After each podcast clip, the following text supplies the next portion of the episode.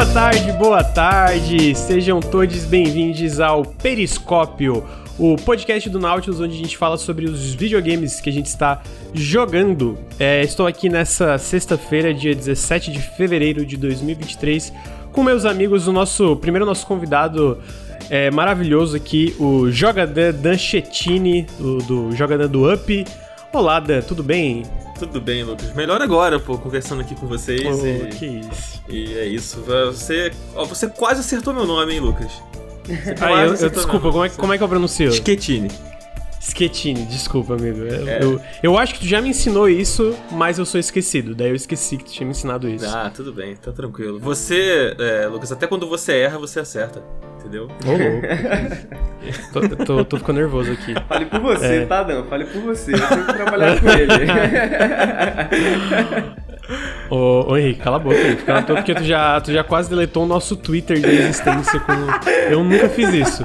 Então eu tenho mais moral ainda. Caralho, o cara que tá guardando essa no bolso, cara. É, essa aí foi. Do nada abro o, o, o Telegram, então, gente. Eu bani o nosso Twitter da existência. Né? Que bom, amigo. Poxa. O Lucas tá igual aquela meme, assim, o cara, tipo, pegando o ônibus assim, pensando, caralho, Henrique quase perdeu. É isso, exatamente. Caralho, isso aí eu nunca vou esquecer, mano. E eu tô com meu amigo Henrique, que quase ele tá no nosso Twitter Opa. aí. Henrique, Se eu errei era querendo acertar, tá? Justo, Posso não acertar sempre que eu erro, mas foi querendo acertar. Cara, mas como que você quase deleta uma rede social, assim, tipo? Cara, foi tipo assim, ó. Vou explicar essa história pela última vez por causa do meu amigo Dan, tá? Então. Não está se defendendo, está apenas Não, contando a história, assim. Estou apenas contando fatos. Eu estava modificando ali, fazendo modificações na conta do Twitter e tentando conseguir o nosso verificado, né? E aí, para isso, precisava lá colocar que era uma organização, não sei o que, né? Pá. É... Uma das coisas que eu falei, ah, já que estamos aqui, já vou mudar logo, né? Data de nasc... tipo, data de criação, né? Tipo, é uma organização, tá ligado? Tá como uma organização. Aí eu coloquei a data de criação do Nautilus, tá ligado? Aí o Twitter falou assim: Pera, você tem menos de 13 anos. você não pode usar o Twitter. Meu Deus. Aí eu, ops, e aí, tipo, bloqueou ops. a conta, tá ligado? Simplesmente por. Foi o quê? Tipo, uns, uma semana? Menos? Mais? Caralho. Acho que foi menos. É. Acho que foi menos, tipo, mas. Uns dias, assim. Meu aí Deus. eu. Uh, é, então. Aí tive que mandar mensagem pro suporte. Graças a Deus o Elon Musk não estava no poder ainda, né? E aí meus pedidos foram atendidos com rapidez. Caralho, que, que, que bizarro. É foda, né, cara? Pô, organização, né, cara? Organização. Que bom que deu tudo certo, né? E vira história, né? vira história. É, e vira uma história engraçada. Imagina se a gente tipo, chegasse agora. Então, hoje a gente tem um Twitter pequeno, sei lá, de mil seguidores por causa do, do Henrique aqui, né? Então. Uma história e uma arma, né? Na mão do Lucas, uma arma. Nunca ia perdoar. É, mas tá aí, então. Estou com meu amigo Jogadan. Jogadan. Vou te chamar só de Dan, tá? Não vou ficar te chamando de Jogadan. Não, Ô, claro, Dan, não quer falar sobre o Up? Tipo, falar para as pessoas seguirem o Up, que é um podcast maravilhoso. É, inclusive vai sair não semana que vem, na outra. Não, semana um que podcast vem. Que... Semana que vem. É, um, semana que vem, no caso, né? Hoje é dia 17 do 2. Então, quando você ouvir esse podcast, tenha isso em mente. Esse é um podcast fantástico que a gente grava sobre Sonic Frontiers quatro pessoas assim, ó, mamando o Sonic. Era, esse foi o podcast. Exatamente. É, tem os, som, os sons da, da, da, da, gente mamando o Sonic, assim. Nossa, que horror. Eu, eu sabe quando tu fala uma coisa e imediatamente se arrepende? Amigo, acabou de acontecer tem uma isso. música que o, na internet que o refrão dela é Eu sinto Shadow no meu cu. Né? Tipo Caralho! Assim, é, tipo assim, a fanbase do Sonic é meio assustadora. Em termos da fanbase do Sonic, o que você está dizendo não é absolutamente nada demais. Cara, uma, é, coisa, então... uma coisa inacreditável que aconteceu nessa gravação aqui, um spoiler para quem vai ouvir o episódio ainda, mas foi que a gente estava discutindo, debatendo se Sonic Frontiers era um Breath of the Wild-like, né? E aí a gente foi trazendo elementos, assim, do que, que um jogo precisa ter para ser um Breath of the Wild-like. E um deles a gente falou, pô, mas o Sonic não anda a cavalo no Sonic Frontiers, né? E, pô, é importante andar a cavalo, né? E tal. E aí o, o André, né? O André lá do Jogabilidade estava presente nessa gravação. E aí ele deu a péssima sugestão de procurar no, no, no Google. Sonic e cavalo. Assim, então, gente, olha, eu não recomendo. É uma pesquisa entendeu? perigosa, né? É uma pesquisa perigosa, assim. Chat, eu não recomendo, não, não recomendo. Não pesquisem. Mas eu, eu, vou falar um pouquinho do Up aqui pra quem não conhece. Lucas, você me sugeriu. É, uhum. O Up é um podcast, mas não apenas isso. A gente faz um pouco de tudo. A gente agora também faz lives. É, a gente tem conteúdo sendo feito nas redes sociais. Começamos a fazer uns rios agora lá no, no nosso Instagram também. Mas o nosso carro-chefe é o nosso podcast, que é um podcast sobre games. A gente analisa jogos, a gente debate pautas importantes da indústria e recebe convidados maravilhosos como o Lucas aqui e como o Henrique também. Ambos já gravaram lá com a gente. Inclusive, sempre muito legal receber todos lá. E eu convido a galera a conhecer o Up. É só procurar Up, sei lá, no seu agregador de, de, de áudio. E nas redes, assim, aqui na Twitch, é segue o Up. Então é bem sugestivo, né? É, arroba segue o Up aí no Twitter, no Instagram, aqui na Twitch. E você encontra a gente aí com tranquilidade. Fica aí o convite. Pô, uma história que eu contei quando o Cardoso veio aqui, que eu acho que... Eu, não sei se eu te contei.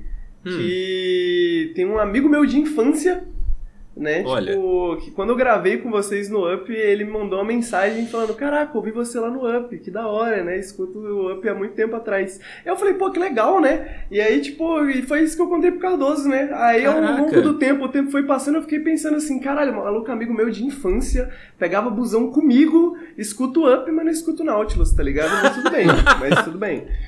Que sacanagem!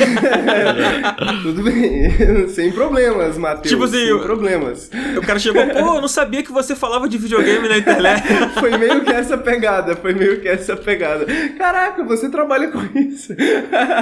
Pô, adoro o Dan, adoro o Cardoso, mas você também trabalha com isso. Caralho, que sacanagem. Curioso, história curiosa. Fico feliz aí pelo seu amigo acompanhar um o Up. Assim. Foi um reencontro legal causado pelo Up, pelo dia que eu gravei com o Up, que inclusive no dia eu estava doente e não sabia, falei muita besteira, foi muito legal. Foi, bem foi muito bom, foi muito bom, foi muito bom esse episódio, recomendo a galera aí. Muito bom. O Capivara Bonsai tá falando aí no chat, Overnalp Nautibilidade. Gostei, gostei, gostei desse novo, desse no, dessa nova sigla aí. É... Então, né, vão lá acompanhar o Up, apoiem o Up e tudo, tudo, tudo mais, é maravilhoso. E Tamo junto. Vamos, vamos, vamos falar de videogames? Vamos, a gente, falar de videogames. a gente gosta de falar de videogame, né? Gosta, né? Gosta. Tem que, tem que gostar, né? Senão, meu Deus. É... Só gostando, né? Dan... Dan, eu soube que você jogou Season, A Letter to the Future, que é um jogo sobre andar de bicicleta e tirar fotos que saiu para final do mês de janeiro para PC e PlayStation. E tem uma análise lá no canal, é, mas eu acho legal a gente falar aqui no, no, no, podcast, dá pra gente se aprofundar em alguns aspectos do jogo. O que, que é Season e o que que, que, tipo, que que. Como que funciona esse jogo? Qual é a moral desse jogo? E também você gostou de Season? Vou começar respondendo a pergunta mais fácil, que é se eu gostei. É, sim. Eu gostei bastante do Season. Eu tenho um, alguns problemas com o jogo, acredito que você também. A gente chegou a conversar um pouquinho, né, Lucas? No, uhum. no Telegram, falando sobre. Acho que você estava jogando ainda e eu também. A gente estava num momento de. Formando opinião ainda sobre o jogo, ou talvez você já tinha terminado. Eu, tenho eu acho que eu estava bem no finalzinho, mas acho que não tinha zerado, zerado ainda. É, então, eu, eu gostei, como eu disse, essa é a resposta mais fácil. É, eu curti o jogo. Apesar dos problemas que ele tem, eu acho que o saldo é super positivo, assim. É, uhum. E acho que muito de eu ter gostado dele é porque ele, ele tem um tema, e aí eu acho que esse tema acaba sendo muito. ajudando a definir o que, que é o jogo, que é memórias, né? Ele é um jogo uhum. sobre memórias e de uma forma muito melancólica, de uma forma muito profunda e por vezes muito poética também, né? É, a forma como Sim. ele aborda isso.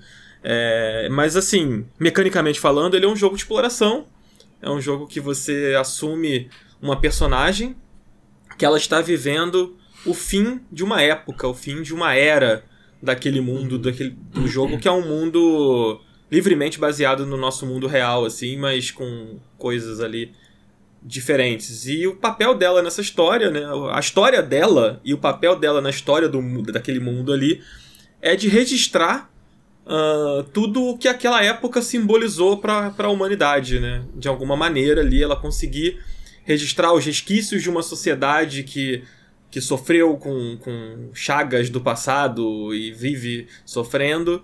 É, e ela tem esse papel de historiadora, assim, de registrar através de fotos, através de registros sonoros, de é, textos e principalmente de observação né, e contato com aquela sociedade, visto que ela cresceu isolada do mundo. Então ela está tendo o seu primeiro contato com o mundo que está para acabar, de certa forma. Uhum. Assim.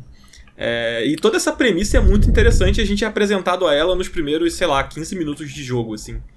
É, acho que definindo, assim, aí mecanicamente, né, você. É isso, você anda de bicicleta, como você falou, e, e você registra o mundo através de mecânica de foto, de. de gravação de som. Gravação de som, interação com itens, né? Muito. É, sim. Que daí ela desenha o item, assim, né? Exatamente. Tipo, tipo ela interage e faz uma anotaçãozinha que tu pode.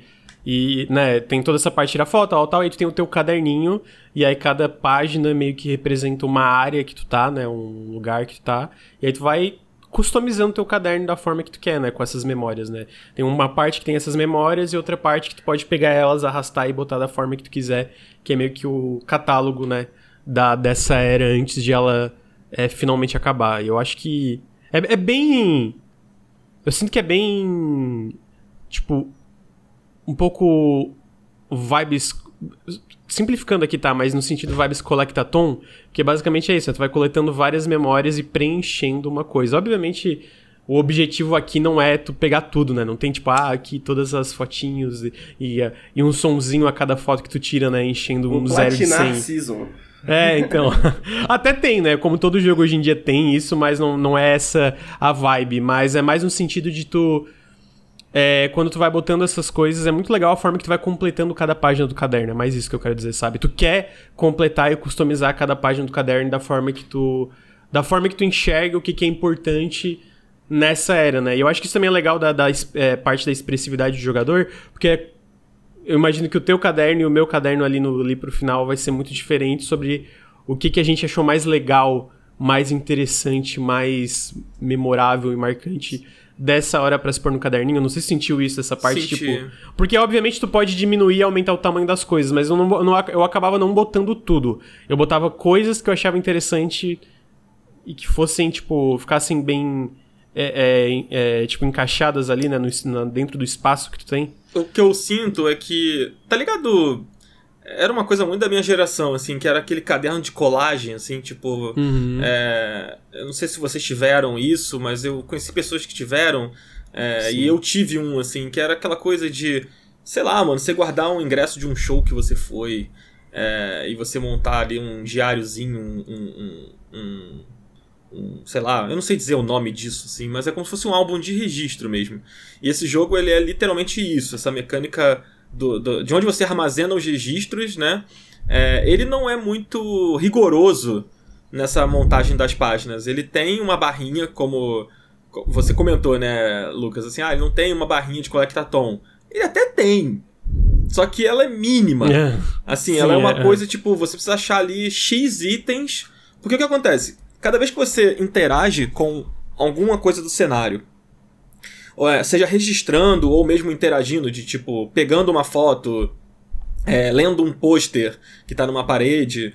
É, toda vez que isso acontece, a sua personagem ela entra num estado de, de reflexão, assim. Tipo, Sim. Ela, ela tira uma foto de um pôster, e aí esse pôster conta uma história sobre alguma coisa dali daquela região que você tá, e a sua personagem reflete sobre isso. Literalmente, ela reflete falando, tipo, ah, então eles desenharam esse pôster para marcar um evento importante que acontecia aqui há uns anos. Há quanto tempo será que esse evento não acontece? Quem será que escreveu esse pôster? Sabe, tipo, quem uhum, será que desenhou? Uhum. Então, toda vez que você vai interagindo com, com as coisas, ela vai montando na cabeça dela né, uma teia de, de pensamentos que vão contextualizando aquele mundo que você está explorando.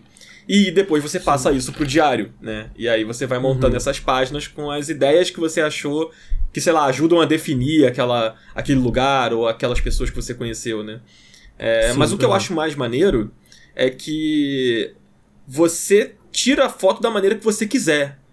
Você capta o som por quanto tempo você quiser. Sei lá, você ouviu o som de uma vaca e você quer captar o som da vaca porque você não sabe se na próxima era as vacas vão existir. E seu papel é uhum. é esse, registrar aquele mundo que você está conhecendo. Então você vai registrar o som da vaca.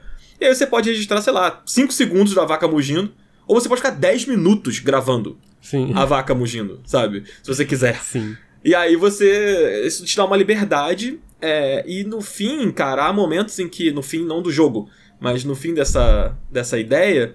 Há momentos em que, por exemplo, você interage com um personagem e você vai mostrar uma foto para esse personagem. Sabe? Tipo, de uma coisa que você uhum.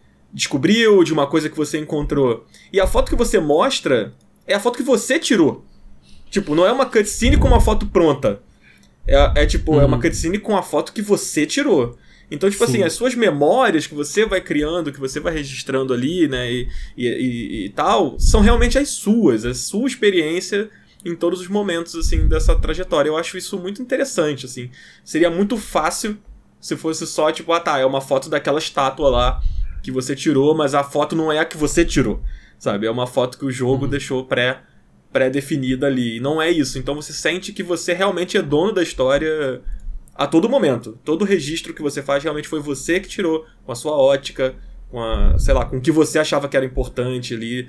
Né? E, e isso eu acho que é um, um traço muito interessante do jogo e que ajuda a corroborar para essa, pra essa mecânica principal e essa vibe principal que é das memórias, assim.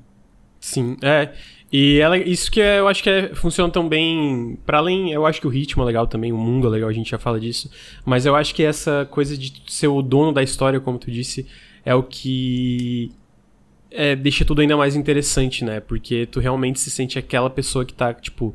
Tu se sente no papel da personagem que tá catalogando tudo, né? São as tuas escolhas que aparecem visualmente em, em, várias cutscenes e momentos chaves do jogo, né? Inclusive até no próprio final, né? Tem uma parte que aparece o caderno e tal, e, e eu acho legal que tem coisas tuas ali, né? E eu acho que funciona muito bem também, porque, tipo, outra parte que eu acho essencial para isso funcionar bem é que o mundo em si, eu acho que ele é muito interessante. Tipo, ele é um mundo que, obviamente, a traça, sei lá, paralelos com o que a gente vive. Tem, tipo, esse mundo ele meio que é definido por eras, só que a mudança de uma era, a mudança de uma época, como eles fazem, não é exatamente, sei lá, como acontece aqui, é uma coisa um pouco mais sobrenatural, de certa forma, tipo, tem elementos, né, para além de, sei lá, só um ano passando ou, ou algo assim, né, não, não que seja o, o, período de um ano a, a época do jogo, mas, é, sei lá, quando passa a virada do ano, não, do nada não, não começa uma magia diferente a, a afetar as regras do mundo, né, e no Season é mais ou menos assim, né, tipo, a... Eles, tu tá vivendo numa era que existe uma, um tipo de doença dos sonhos, né? Que se tu é afetado por isso, tu meio que é, tu pode entrar num sono profundo ou tu pode perder as tuas memórias, né? Perder parte da tua memória. E prender então, tem o várias... de novo, cara. tem várias tem várias condições assim é, relacionadas a essa doença da, da, desse sono, desses sonhos, né, de tudo. E é interessante que quando tu vai é, tu vai fazendo essa viagem, tu começa a entender por que que por que que é assim, tá ligado? Por que que por que, que existe esse sono? Por que, que existe essa, esse lance das memórias? Por que, que existe esse negócio de poder acabar entrando num sono e não não acordar mais, né? Tu, tipo, tu, tu vai aprendendo o que, que aconteceu na época anterior pra a época atual ser assim. Eu acho que a forma como esse jogo vai, vai contextualizando cultura e como cultura e como tipo registros e como memórias são uma coisa muito importante até para as próximas gerações é muito legal, tá ligado? É muito legal porque tu vai aprendendo aos poucos e aí como tu vai catalogando isso, tu sente ainda mais o impacto, né, dessas memórias e dessa cultura do passado e como isso tem que ser é, levado pra frente pra gente, sabe, entender o passado pra moldar o futuro e coisas é assim. É meio o truque do Paintment também, né? De tipo, faz o tempo passar bastante porque aí você consegue ver o impacto das suas pequenas escolhas no passado, né? É, mas nesse caso, no, no Paintment sim, mas nesse caso específico, tipo, não passa muito tempo. Basicamente o que tu tem é memórias de um tempo de outrora, sabe? Tipo, tu consegue ver, mas no jogo o período de tempo que passa ali é curto. Hum. É, sabe o que, que tipo, Sabe o que, que eu acho? Eu acho que. Desculpa te interromper. Eu acho, eu acho que nesse jogo, eles tratam as memórias como se. Cara, nós somos feitos por elas, assim. Tipo, você, Lucas, é essa, esse indivíduo que você se tornou hoje por conta de todas as memórias que você tem das coisas que você viveu, assim. Então, uhum. esse jogo ele aborda isso do lado bom e do lado ruim. Tipo, é, tanto que tem um personagem que você é apresentado nos primeiros minutos de jogo, né? Que na verdade você não conhece ele, mas você ouve falar dele porque ele é como se fosse uma figura mítica ali para aquela para aquele lugar onde você começa o jogo, que é o vilarejo da personagem principal, né? Que é o Dr. Fúzio. Acho que é isso o nome dele. Fúmio, Fúmio. Sim, o Fúmio. Dr. Uhum. Fúmio, é. Que ele é um cara que ele desenvolveu uma técnica. É, isso não é spoiler, não, tá, gente? Isso é tipo assim, primeiros minutos do jogo, assim. É, uhum, ele, ele meio que. Ele é tratado como se ele fosse um grande médico, assim. É, e ele é um cara que ele descobriu uma técnica de fazer com que você esqueça certas memórias. Então, é como se ele fosse um. É como se as memórias também pudessem causar um mal às pessoas, assim. Certas memórias. Então, ele virou um curandeiro. As pessoas que vinham de uma época ruim e que traziam memórias ruins iam procurar o Dr. Fúmio para se livrar dessas memórias, para poder seguir em frente, para poder viver bem, sabe qual é? Então, uhum. é, por isso que eu acho que as memórias nesse jogo elas são tratadas como peças mesmo que montam as, os indivíduos e o mundo, assim. Então, o, o Dr. Fume, ele é como se fosse. É tipo isso, cara. Sei lá, você perdeu uma pessoa na sua vida e você não superou esse, esse luto. E esse luto acaba definindo a sua vida, porque você não consegue seguir em frente, você não você não se permite, sei lá, se apaixonar de novo, você não permite viver feliz, você não permite é, voltar a trabalhar, voltar a ter uma rotina. E o Dr. Fume é o uhum. cara que pode te curar disso, sabe qual é? Ele é o cara Sim. que pode, tipo, fazer com mas, que você e, supere o luto, sabe? De certa forma, sim, assim. Mas, mas não acho que isso é mais legal ainda quando tu sabe o contexto do qual que o Dr. Fume e todo mundo tem esse problema com memórias, porque aconteceu uma coisa antes, né? Na época anterior que fez muita gente perder muita coisa, né? Então, tipo, é mais legal ainda quando tu pe vai pegando, tipo, tudo isso. É, é, como tu falou, tem esse lance das memórias, tem esse lance de ele a poder apagar exatamente para as pessoas poderem meio que viver e seguir em frente, porque muitas pessoas querem esquecer, mas conforme tu vai entendendo por que, que tantas pessoas querem esquecer, pô, eu acho que é, tipo, deixa ainda mais interessante o lance de, tipo, as memórias que definem quem a gente é, a gente tem que ter esse, aprendizado do passado para não cometer erros similares no futuro e etc, sabe? Sim. É, até, a, a, até essa própria organização que tu conhece também bem no começo do jogo, que é aqueles Grey... Me fugiu é, o nome, mas são, é tipo um... É tipo um grupo de voluntários que querem ajudar e ajudar todo mundo, assim, né?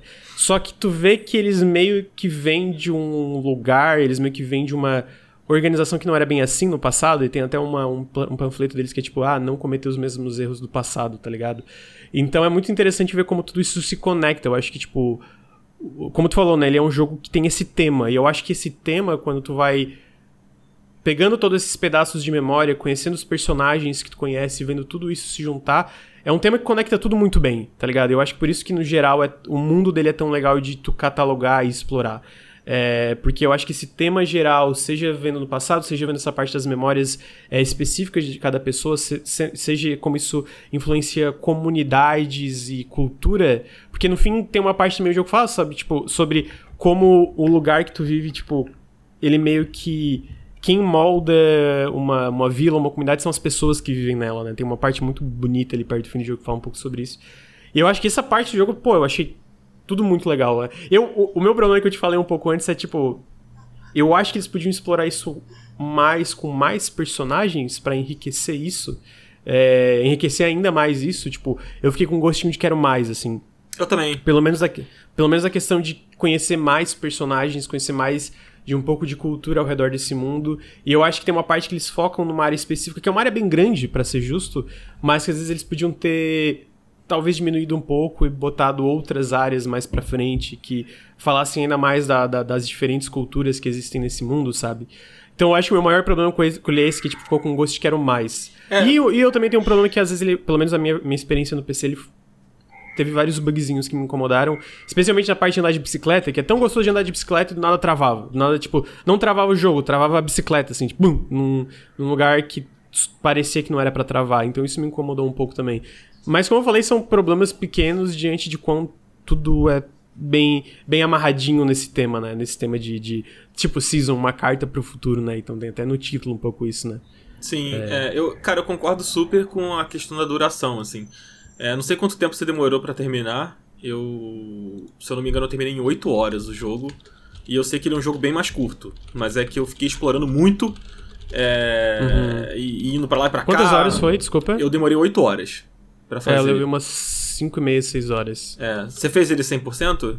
O... Não, não fiz. É, é porque tava chegando a hora do embargo, eu fui tipo, ah, vou ter que deixar algumas coisas para trás e tal. Mas... É, eu só não preenchi uma página, porque ficou faltando uma coisa que eu não consegui encontrar, assim. Eu Que era daquelas estátuas? Era uma das estátuas lá, é. Tem... Pô, é muito difícil. Tem uma coisa específica que eu não sabia nenhuma eu também. achava aquilo lá. Eu também. Não procurei pra caraca. Nossa, eu rodei o mapa ali demais e não achei. Aí teve uma hora que eu falei, ah, foda-se. Vou seguir uhum. em frente, mas o resto eu fiz 100%, assim. É... E sem sentir o tempo passar, na verdade. Eu gostei muito do tempo que eu passei com o jogo. Essa parte da bicicleta que você comentou, é, não, só voltando, não terminei, na verdade. É, uhum. A parte da duração do jogo, né? Eu acho que ele podia. É, o que acontece? Ele, ele tem uma premissa ali, né? Que ele apresenta e tal. E aí ele tem uma promessa também. Que a promessa é: você vai catalogar o mundo. Você vai viajar o mundo. Sabe? E, e então. E você não viaja o mundo, né, mano? Você viaja uma vila. Sabe? Praticamente é isso, assim. E aí isso deu uma certa sensação de. Cara, será que não tem uma outra sociedade? Será que aquilo ali é tudo que sobrou? sabe? Tipo, e ela uhum. conseguiu explorar o que deu, sabe? O que foi possível de ser explorado. Mas não sei, eu acho que, que eles podiam ter feito é, mais mais é, cidades, mais coisas, mais é, personagens. É, tipo, né? eu não sei se. Eu não sei se faz sentido pra ti. Tipo, o meu problema não é a duração de horas, mas é mais, tipo eu queria mais lugares. Conteúdo, né? Talvez... É, eu, eu... é, tipo, eu queria. Por exemplo, tem esse lugar enorme. É porque meio que tem, uma, tem a maior área do jogo é tipo um vale que tu explora. Que é legal, mas por mim ele podia ser menor. E aí, em vez, tipo, entendeu? Tipo, diminui o que, que tem nesse vale, talvez e faz mais áreas com coisas mais diferentes. Entendi. É, é, eu acho que era isso que eu queria, no caso. Esse tipo, que me incomodou um pouco, porque eu sinto que tu foca muito numa parte especificamente da cultura e da comunidade dali e acaba não conhecendo o resto. E eu acho que, pessoalmente, eu estava um pouco mais interessado. Chegou num ponto que eu estava um pouco mais interessado a, tipo, tá aí o resto. E aí o resto, tipo, acabou o jogo, tá ligado? E eu acho que é mais esse ponto, porque o meu, meu problema não é a quantidade de horas que tu pode tirar do jogo, que nem tu falou, tu levou 8, eu levei 5 e meia, 6 horas. Mas eu acho que eu, eu, eu tipo, talvez no papel ali de criativo do jogo seria, ah, ok, vamos diminuir um pouco esse vale e vamos fazer outras áreas que tu conhece outras facetas desse mundo e dessas diferentes culturas que existem nesse mundo diante do que, já aconteceu nesse mundo que tu aprende, tá ligado? E aí eu acho que é, é isso mais que me incomodou. É, nesse sentido, mas tipo, não é o bastante pra eu falar, pô, isso aqui é ruim. Não, isso aqui é legal pra caralho. Eu só acho que podia ser ainda mais, tá ligado? Eu acho que podia ser ainda mais marcante se tivesse um pouco mais de facetas desse, desse mundo no geral para tu descobrir e aprender sobre, né? Ainda mais sendo um jogo sobre aprendizado, sobre memórias, é, sobre cultura e etc. É. Não sei se tu ficou com essa impressão também. Eu fiquei, cara, cara, muito parecido. A gente pensa muito, muito parecido mesmo. Assim. é... Ah, então casa comigo, amigo. Opa. Poxa. Se não for uma coisa assim, eu sei que você é comprometido, né, e tal, mas... Vou conversar com a Fátima. É, quando dá uma conversa, uma conversada com ela aí, a Thaís tá aqui do lado, eu já tô... É bom que ela já tá ouvindo, eu não preciso me repetir, assim, sobre essa coisa de me casar com você. Mas... É... Sim, cara, eu, eu fiquei com a mesma sensação de, tipo, de, de que... Sei lá, dá, dá uma sensação de que, cara, faltou alguma coisa, Sabe? É, eu acho que é bem isso. Uhum. É, eu não sei exatamente se seria um outro vilarejo, se seriam mais personagens, se seria uma. Sei lá, eu não sei. Eu sei que dá essa sensação no final é, de, que, de que faltou alguma coisa. Mas eu gostei tanto da jornada que uhum. no fim eu. Eu falei, beleza, podia ser. Podia ter mais, podia. É, podia ter explorado mais isso ou aquilo e etc. Mas eu. Cara, eu gostei muito do que foi entregue, assim. É, eu adorei os personagens, mano. Acho que isso é uma coisa que. Ah, são muito legais. Puta, Nossa, mano, é muito. São, eles são muito legais. É, e, cara, não sei se você ficou com essa sensação, eu não sei se você. É, se você curte também, mas eu gosto muito dos filmes do estúdio Ghibli. E, Adoro, amo. E eu, mano, não sei se você sentiu, mas eu acho que tem uma referência muito forte. Muito, fiquei na dúvida entre foda e forte aqui. É, saiu um Ford. é, tem uma referência muito forte de, de Estúdio Ghibli ali. Eu acho os personagens e tal, a vibe dos diálogos uhum. ali, tem muito. É, e tem uma coisa do Estúdio Ghibli que tem nesse jogo, que são. Eu, eu falei isso no podcast lá do Up, inclusive recomendo a galera que quiser ouvir, é, mas eu vou repetir aqui. Que eu acho que é, os momentos de silêncio desse jogo eles são primorosos, assim. Cara, tem uma quest que você faz ali, não sei se o nome disso é exatamente uma quest, mas é aquela personagem da fazenda lá, a primeira NPC que você conhece quando você chega nessa, nessa vila lá. Uhum. E aí chega um momento que você esgota meio que a interação com ela. E aí ela, ela tipo se senta numa cadeira assim, e você senta e você fica do lado dela. E aí tem um momento de silêncio assim, que tipo a, a vira, entra um plano geral assim, né, da, dali, aí, tipo, o dia tá meio que começa a ter, é, ficar mais tarde, eu acho, nesse momento, não lembro exatamente. E é um momento literalmente disso. É silêncio. É ela sentada uhum. e você em pé do lado dela. Só que você começa a digerir tudo que você conversou com ela ali. Tipo, Sim. tudo que ela contou, toda a história dela, né? Você, você teve perguntas para fazer, então você começa a pensar nas respostas que ela te deu ali, pelo menos comigo foi assim. Uhum. E toda vez que tem esse momento no jogo de silêncio, que inclusive também por vezes é quando você está de bicicleta, né? Porque ah, os momentos de travessia de bicicleta normalmente são depois de você terminar de explorar uma coisa ou de pegar uma informação e aí você vai e anda de bicicleta. É, esses momentos para mim dão muito valor, assim, dão um charme no jogo que é difícil de achar e que isso é muito característico do estúdio Ghibli, esses momentos. Sim. Sei lá, quando a Kiki deita na grama pra olhar o céu sabe? Tipo, e, e, é só isso. É só ela deitada na uhum. grama olhando o céu. E aquilo. É aquele bate, silêncio muito sabe? bem colocado, né? Tipo, é aquele silêncio que tu precisa, às vezes, só, tipo, só pra absorver. Porque, tipo, é um silêncio, mas ao mesmo tempo, tipo, tem o som das coisas à tua volta. Então, tipo, é meio que para tu absorver o ambiente. Eu acho que poucos jogos fazem isso exatamente da forma que o Season faz, porque o Season realmente. Tem, sei lá, tem um jogo de. Uh, um jogo de ação e aventura com combate. Tu vai lá, enfrenta um monte de bicho, papapá, e de repente tu, ah, tu anda e aí tem uma uma, uma cena de um, um vale, assim, né? Tipo, tem um, uma, uma, um corte de câmera que mostra, assim. Mas, tipo, é muito diferente aqui porque aqui é sobre. Tu tá catalogando, então, tipo, não tem combate, não tem nada, é, tem esses diálogos. exploração não violentos são raros de maneira geral, né? Tipo assim, é, não, tem, eu não acho... Eu acho que a gente tem muitos jogos não violentos no total, assim, na totalidade dos videogames, mas em termos de exploração, assim, de você ter um personagem 3D que anda pelos lugares e faz coisas, interage com o mundo, já é um pouco mais raro, né? É, é, é eu acho que a forma que tu interage com esse mundo e daí quão, quão bem colocado é esse silêncio que o Dan comentou é, dentro desse contexto, né, das mecânicas e a forma da, da, dos verbos que esse jogo te dá para tu interagir com o mundo é bem legal, sabe? Então, pô, como ele falou, parte da andando de bicicleta, tu termina, tu termina de conversar com alguém, aí sai pra andar de bicicleta pra ir atrás de alguma coisa. E aí, nesse meio tempo, às vezes tem música, mas às vezes não tem, é só tipo o som, sabe, dos pássaros cantando e da, do vento na, na, nas folhas das árvores, tá ligado? E, e é uma sensação muito gostosa, porque combina muito com essa própria jornada meio contemplativa da protagonista. E o que né? eu acho meio... muito inteligente é que, tipo, quando você pega a bicicleta após um momento assim de tipo, conheci um personagem, conheci uma história, papapá, vou percorrer aqui essa estrada agora. É sempre assim, você pega a bicicleta e a, a, a o enquadramento abre sempre. Sim. Então, é. tipo. É, cara, é tipo, contemple. Reflita. Sabe? Tipo, parece que o jogo fala isso pra você. Tipo assim, Agora é aquele momento que você vai ficar quieto aqui, você só vai andar de bicicleta. Você não tem que se preocupar com nada e tal. Vai, pensa aí. Toma, sabe? Cara, e, é, engra é, é, engraçado que o jogo. Esse jogo, o jogo que ele mais me lembra também tem bicicleta. Que é GTA San Andreas, não, brincadeira. É um jogo chamado. Pokémon Red! é um jogo chamado East Shade, né? Que é um jogo. Ah, tô ligado que você é um pintor, é uma, é uma parada meio tipo assim, sei lá, 1890, mas é um mundo meio de fantasia também, né? Então, tipo, você é um pintor, não tem essa tecnologia que esse jogo tem, né? Mas ele já tem essa parada de, por exemplo, só que ele é um jogo em primeira pessoa, você anda de bicicleta, e aí eu acho que pelo fato de ser primeira pessoa é interessante também, porque o Season é, o fato de ser em terceira pessoa dá outra vibe, assim, de como você aprecia o mundo, tá ligado? De você ver esse personagem no mundo.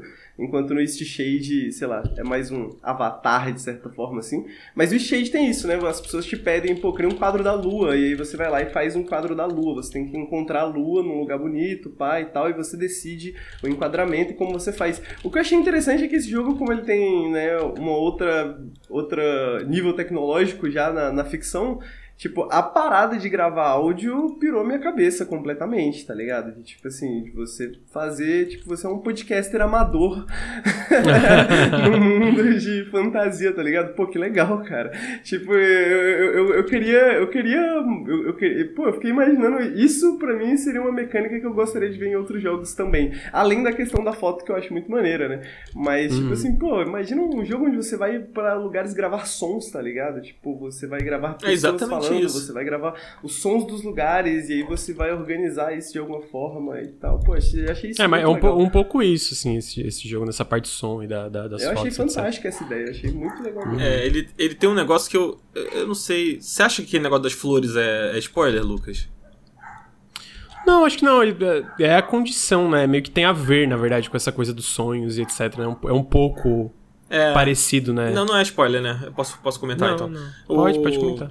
É, tem uma parada que esse lance do som, você pode captar o som da natureza, é, o som, sei lá, do animal, sei lá, do vento, dá pra captar o vento, tudo. Sapo, sei lá. E tem uma parada no jogo que aí entra um pouco desse misticismo que o Lucas comentou lá no início, que tipo, certas flores daquela, dessa região que você tá, elas é, é como se elas gravassem uma memória. É como se elas gravassem um som, uma conversa, alguma coisa que aconteceu ali. É. Meio assim, mais ou menos, de forma meio, meio jogada, eu tô explicando. E aí, quando você descobre isso, você consegue usar o seu gravador para ouvir o que aquelas flores registraram. Então, tipo, você ouve um diálogo que aconteceu naquele lugar em algum momento é, sei lá, no cemitério você consegue ouvir alguma coisa, uma memória de alguém que morreu, tá ligado? Tipo, uhum. enfim, quando você vai explorando, você vai descobrindo algumas coisas assim. Eu achei brilhante esse lance. É, muito legal. Uhum. Porque aí tu, tu, também pega isso de diferentes épocas, né? Tipo, ah, Sim. quando esse vale foi, tipo, quando tava todo mundo vivendo num, num período é, que esse vale tava cheio de vida, né? Porque agora Sim. tem, tipo, algumas poucas pessoas é, saindo, né? Que basicamente tá todo mundo evacuando esse lugar por causa de uma, de uma coisa que vai acontecer. E aí, tipo, tu vê várias perspectivas épocas diferentes, que de novo entra muito no tema geral do jogo, né? Que é tudo muito bem amarrado. Então, pô, eu, eu, eu falei, eu tenho esses problemas que eu queria talvez ter presenciado outras culturas, outros personagens e outras per perspectivas que poderiam existir nesse mundo, mas acho, assim, se tu gosta tipo de jogo que a gente descreveu aqui, né, essa parada um pouco mais lenta, um pouco mais sobre é, absorver e aprender sobre o mundo à tua volta, eu, eu pessoalmente acho uma recomendação fácil. Não sei se o Dan tá nessa também. Não, eu recomendo muito, cara. É... Foi um dos jogos que eu terminei esse ano, ainda não terminei muitos jogos, mas por enquanto é um dos meus jogos favoritos, assim, ele tá fácil na, na, na minha listinha aí de jogos prediletos que eu joguei esse ano. E eu recomendo bastante. É, ele é um jogo bem peculiar, assim, né? Tipo, não sei se todo mundo vai curtir, ele tem um ritmo mais lento, né? É, enfim, ele é, é, bem característico, assim, mas eu acho que para quem se interessa. Ah, um ponto importantíssimo é que o texto dele é excelente, cara. Excelente. Assim. É, é muito bom mesmo. É um texto muito legal, muito bonito, assim. E, bom, eu pelo menos gostei bastante, né? Então acho que é isso. Ele é um jogo bem reflexivo, bem, bem emotivo também. E sei lá, eu acho que para quem vê o trailer assim, putz, me interessei, sabe? Achei, achei isso aqui interessante, vai, sabe? Vai porque provavelmente você vai curtir assim. Uhum. Então, Season A Letter to the Future. O Henrique tem alguma coisa que queria acrescentar? Alguma coisa assim? Cara, eu queria que você não me perguntasse isso, porque eu tô debatendo comigo mesmo há meia hora se eu deveria contar essa história, mas agora que você perguntou, eu vou contar.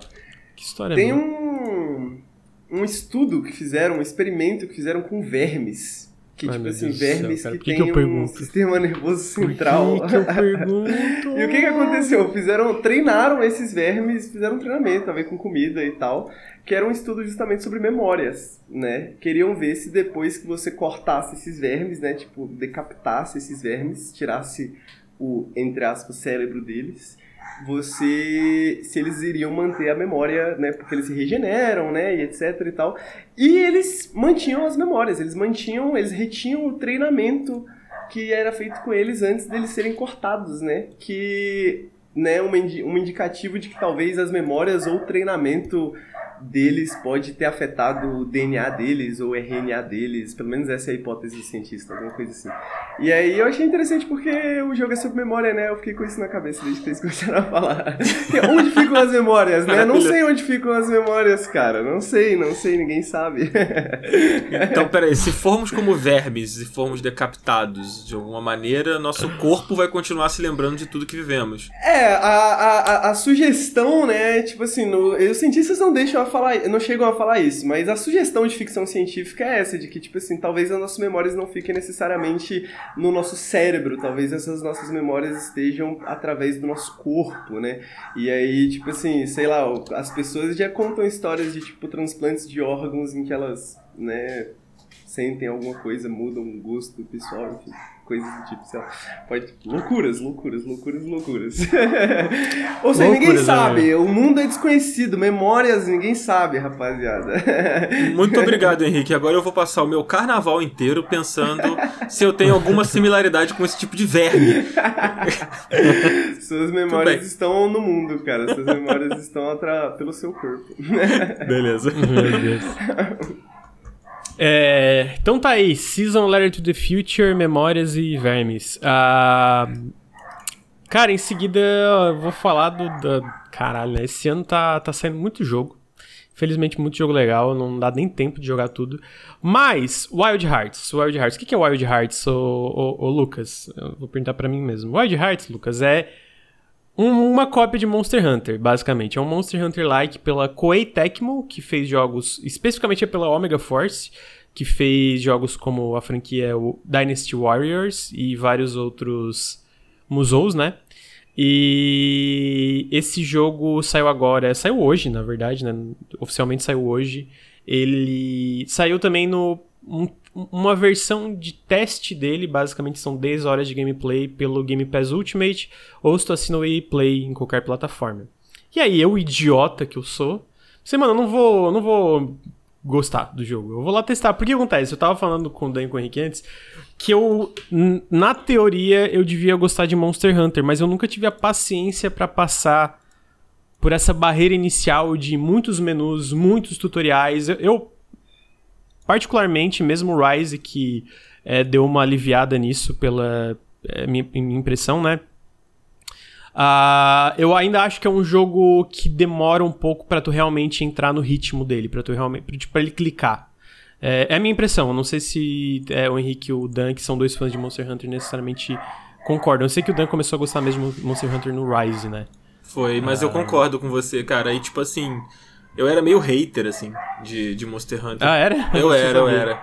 É, sabe, é que- sabe aquele. é, Gente, o cachorro tá latindo muito aqui. Provavelmente isso vai pegar um pouquinho no- na gravação, tudo bem? Hum, Não tem problema, não tem problema. É a participação especial dele. É, exatamente. Então, enfim. É porque eu tenho um vizinho aqui que ele tem 10 cachorros. E aí ah, sim, um acontece. late é uma... Não é isso, o problema é que quando o cara chega em casa, todos os cachorros vão recepcionar ele. Só que aí são Ah, sim. 10 recepções, sabe? Então é isso. Aí.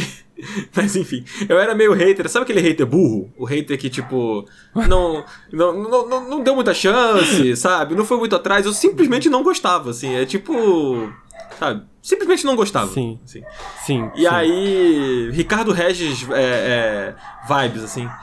Aí o. Ricardo, gostei da comparação, né? perfeito. E aí eu, eu. Eu não gostava, aí eu dei uma chance uma vez, não gostei.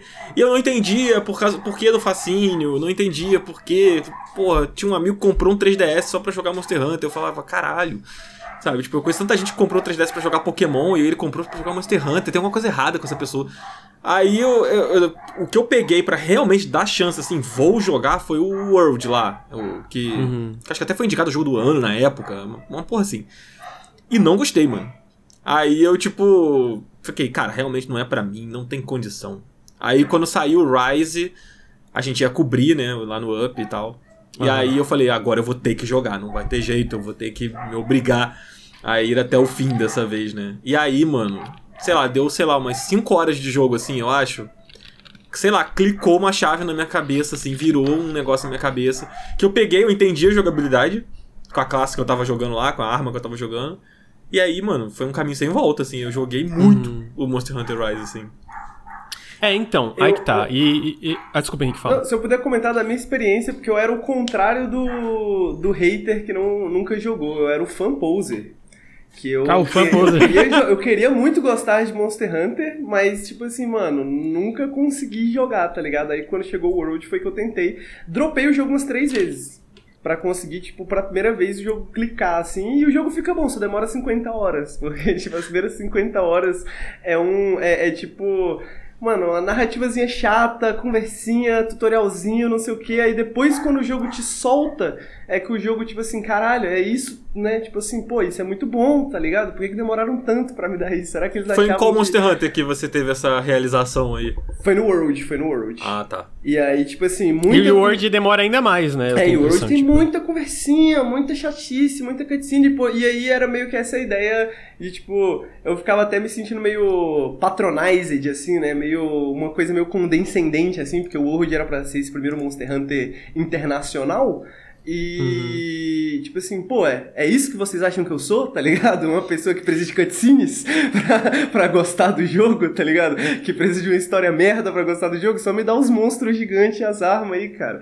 E o, o Rise é um pouco mais assim, né? Com certeza, eu acho que o Rise já facilita bastante. Mas ainda assim, é, o Rise, tipo assim, se o Monster Hunter World é umas 50, eu diria que o Rise é umas 10, 15, tá ligado? Tipo, porque ainda é, assim. Comigo, tem, tipo, comigo foi antes, comigo foi antes. Mas eu tive um, um plus, que eu tava jogando acompanhado. No, no, no, nos outros, nas outras tentativas, eu tentei sozinho. Então, e essa era uma das questões do Word. No Word já você não, não conseguia jogar acompanhado do começo, era uma chatice do caralho ah, pra você jogar nem lembrava disso. desde o começo. Então, tipo assim, você geralmente esses primeiras 50 horas era que você jogava todo single player para você poder jogar o multiplayer depois com as outras pessoas. Uma das coisas que o Rise resolveu foi isso, né? Tipo assim, você já podia, tinha acesso ao multiplayer de uma maneira bem mais acessível logo no começo, tá ligado? É, eu acho que o Rise ele corta bem essa parte chata, né? Que, que muita gente acha chato. Acho que quem é fã não se importa, mas é, é, você, pelo visto, era o tipo camisa do Ramones, né? Do, do Monster Hunter, e eu era o hater, assim, então. É, sei lá, acho que não sei, é complicado, assim. Mas você. Só, só, uma dúvida, desculpa, Lucas. Eu sei que você tá muito querendo falar de outro jogo que não tem nada a ver. Não, relaxa, hum, não tem problema. Mas você gostou do World? Foi isso? Aí, tipo, no início ou você também dropou em algum momento e só voltou depois? Henrique. Eu, eu, só, é, eu, eu comprei, na verdade, acho que foi um dos primeiros jogos que eu ganhei pelo Nautilus, se eu não me engano, cara. Eu acho que foi isso. Foi um dos primeiros jogos que, tipo, eu tinha acabado de entrar no Nautilus.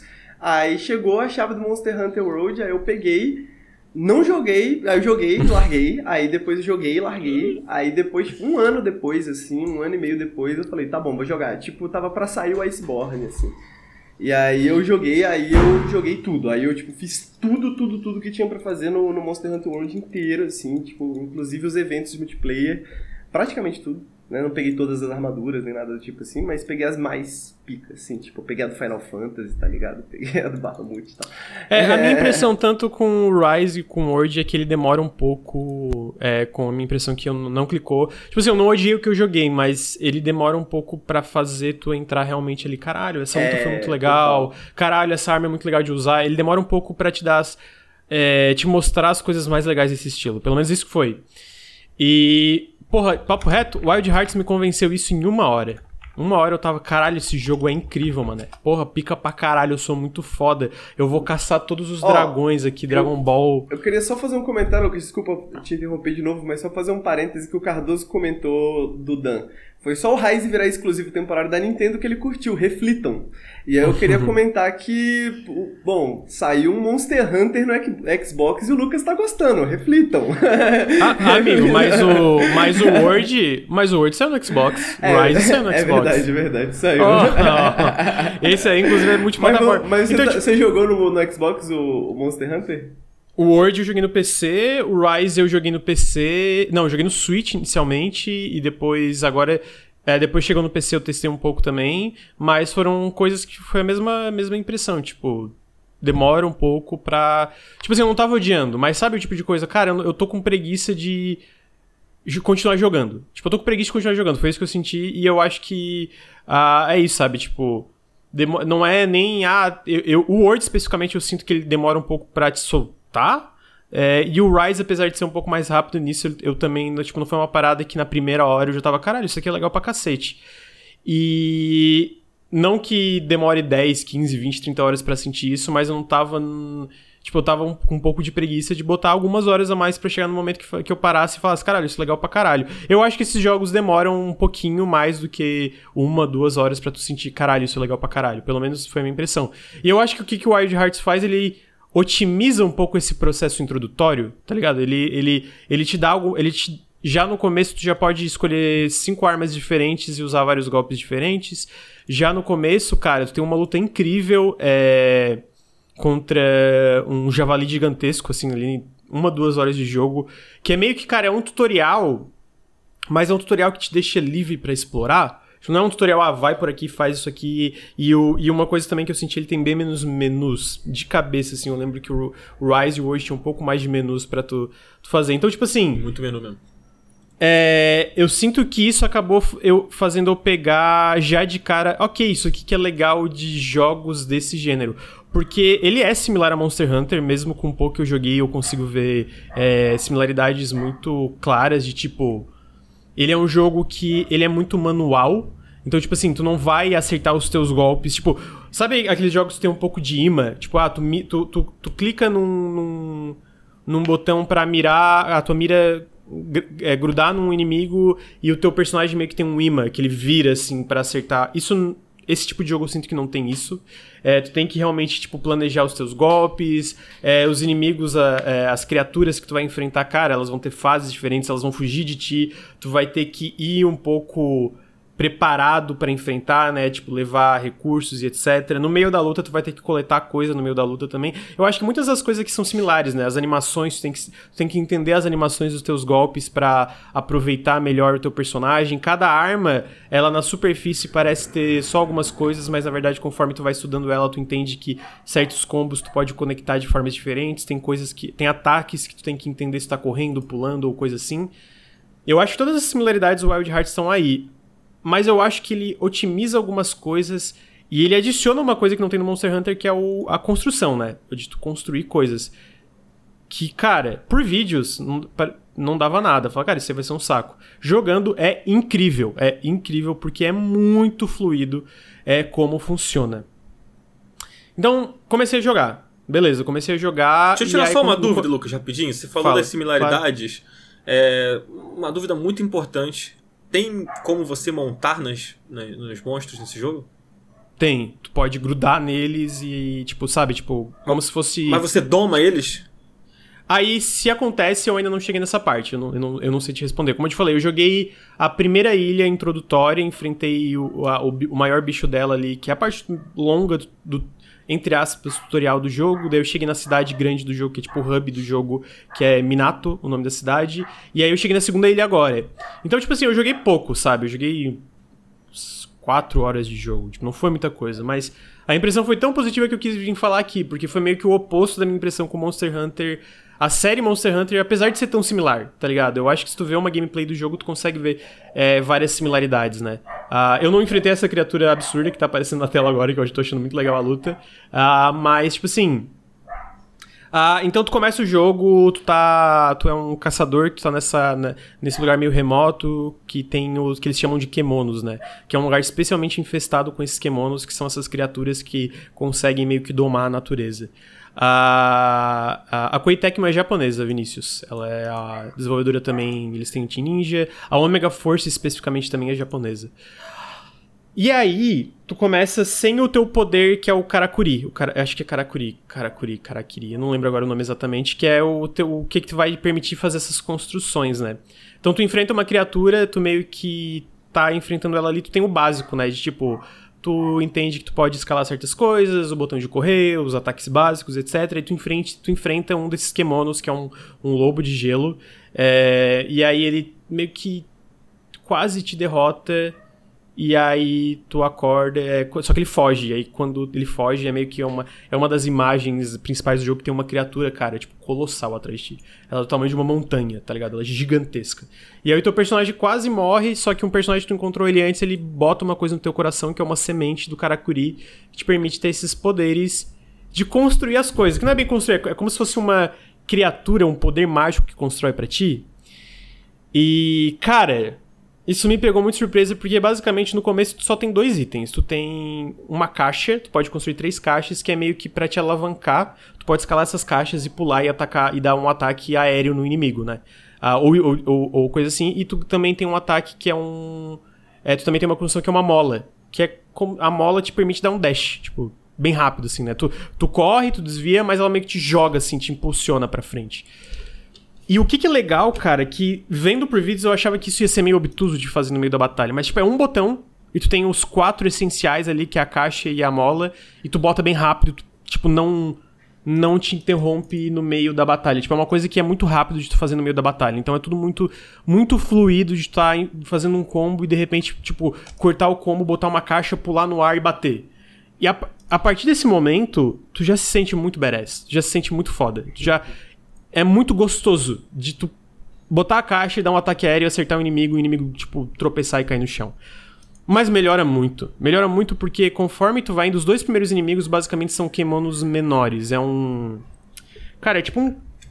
Não lembro agora se é um coelho gigante. Eu não lembro, é tipo um roedor. É tipo um, um rato, na verdade. Tipo um rato gigante que tem um rabo estranho. E aí o segundo é um outro bicho que ele tem uma seiva que é tipo uma lava. E quando a lava acerta em ti, ela te deixa lento. Mas se tu bota a mola no chão e tu vai nela, a, a, a, lava, tipo, sai do teu corpo por causa do dash que tu dá, como se fosse o vento tirando essa, essa gosma que tá em ti. Então, ele. Já no começo, eu sinto que tu já tem muitas Tipo assim, ele tem muito mais coisa. Por exemplo, no, no vídeo que tá passando tem esse canhão, não liberei ainda. Tu tem esse fucking helicóptero, não liberei ainda. Tem várias coisas que eu não liberei que parecem muito legais. Mas já no começo tu se sente muito poderoso, tá ligado? Tu já sente, tu já, tu já sente que tu tem várias ferramentas para usar e enfrentar os inimigos, tá ligado? E eu acho que isso que para mim foi uma parada que eu demorei um pouco mais para pegar no Monster Hunter, que tipo, eu já me sentia muito eu já, eu já me sentia muito flexível nas diferentes coisas que eu podia usar. Então, já no começo tem cinco armas diferentes que são relativamente fáceis de craftar é, para tu usar. E aí tu tem, cara, as armas também são muito. É, que eu imagino que é uma coisa Monster Hunter, uma qualidade porque, pelo que eu vejo que muita gente fala, mas tem, a, tu tem uma katana e essa katana tem um golpe forte, o um golpe fraco, e ela tem um golpe meio que especial. Mas conforme tu vai aprendendo, tu descobre que se tu enche uma barrinha, essa katana vira meio que um chicote tá ligado? Uma, uma katana chicote. E aí muda todos os teus golpes. Tu também sabe se tu conectar e fazer coisa na hora certa, muda. E aí tu tem um guarda-chuva, e esse guarda-chuva ele tem a mesma lógica, ele, ele tem uma, uma forma um pouco mais forte, ele pode dar parry, tu tem um botão especial que tu usa que tu pode dar parry com guarda-chuva, e eu nem dei parry porque eu nem usei ele ainda para ver. Tu tem uma espada gigantesca, tu tem um, é, um martelo, tu tem um arco flecha. Tu tem essas cinco armas só inicialmente, isso depois vão liberar várias outras, tá ligado? Uma coisa, então, só uma que, coisa tipo, interessante assim, do Monster Hunter, você chegou a testar as outras armas ou você jogou com uma só? Eu joguei, um, eu joguei mais com a katana que vira um chicote e eu testei a outra katana gigantesca que eu usei para derrotar um kemono. É, é que uma ah, coisa legal do Monster Hunter é que o jogo muda completamente, né? Tipo assim, tipo, muda, então, muda, de muda, arma muda, é outro muda. jogo. É, é outro jogo. Eu senti isso também no sentido, tipo, só a katana, as duas katanas, tipo, a forma que tu luta, uma ela dá muito mais dano, mas diminui um pouco a tua flexibilidade. Então tu tem que considerar mais quando tu vai atacar. E já a katana normal, a de tamanho menor, ela é muito mais rápida, tá ligado? Então, tipo assim, talvez. Eu, eu, eu não tenho exatamente a comparação com Monster Hunter, é para dizer quão, quão significativa é a mudança comparado a ele, mas definitivamente são formas de se jogar diferente conforme tu vai usando, né? Ah, e aí é muito legal, porque daí tu chega no, no meio que no, no, no último chefe desse trial, né? Que daí eu comprei o jogo, o Nautilus me ajudou a financiar o jogo para continuar e trazer aqui para vocês, né? Ah, tu enfrenta um javali gigantesco. É um javali enorme, o design dele é muito foda, ele tem vários olhos, ele... É, porra, é muito pica, cara, o javali é muito pica. E aí é legal, porque daí tu, nessa parte do jogo, tu é, meio que tu começa a entender que conforme tu vai enfrentando essas caçadas da. Tem uma história principal que tu vai progredindo, tá ligado? E aí tu vai caçando criaturas específicas, vai progredindo a história, e aí tu vai liberando meio que memórias desse Karakuri que ele, ele libera novas formas para tu usar. Então tu tá, tu tá lutando contra o Javali, tu sente que tem algo faltando, tá ligado? Tipo, caralho, mano, tipo, eu tô dando dano, mas parece que ele tá com muito na vantagem comigo, porque ele é rápido, por mais que ele seja enorme, eu acho que até uma coisa Monster Hunter, tipo, as criaturas são gigantes, mas elas são rápidas, tá ligado? E ele meio que quebra tudo que eu boto no caminho dele. Não, não, tipo, não tem meio como parar ele e tal, assim, né? E aí, do nada, o jogo entra em slow motion. E aí, tá ligado aquelas caixinhas que eu falei? Uhum. Tipo, que tu pode botar até três empilhadas que elas servem para tu subir no topo, pular e atacar por cima. E aí, é, ele meio que fala assim, ó, ah, se tu bota seis dessas caixas juntas, elas viram um portão. Tipo, ela morfa num portão enorme, assim. E aí, quando acontece isso no jogo, ele entra em slow motion no meio de um. Tipo um charge que esse javali vai dar. Esse javali tem, obviamente, esses. É, é, é, como é que é a tradução de. Tá me fugindo aqui. Tusk. Não é chifre, é o que fica na boca. É. Presas. Ele tem essas presas gigantes, né? E aí ele vai vir correndo na tua direção, fica em slow motion. E aí tu bota, ele vira um portão. Na hora que o javali bate no portão, ele para, o portão joga ele para trás e ele sai voando no ar. Assim, o javali sai fucking vo... O javali é gigante. Tipo assim, tem esse bicho que tá passando, ele é maior que esse bicho, tá ligado? Ele é gigante. Então ele sai voando no ar e cai. E cai, assim, pum! E aí ele fica tipo, ok, esse momento que ele cai eu posso bater nele.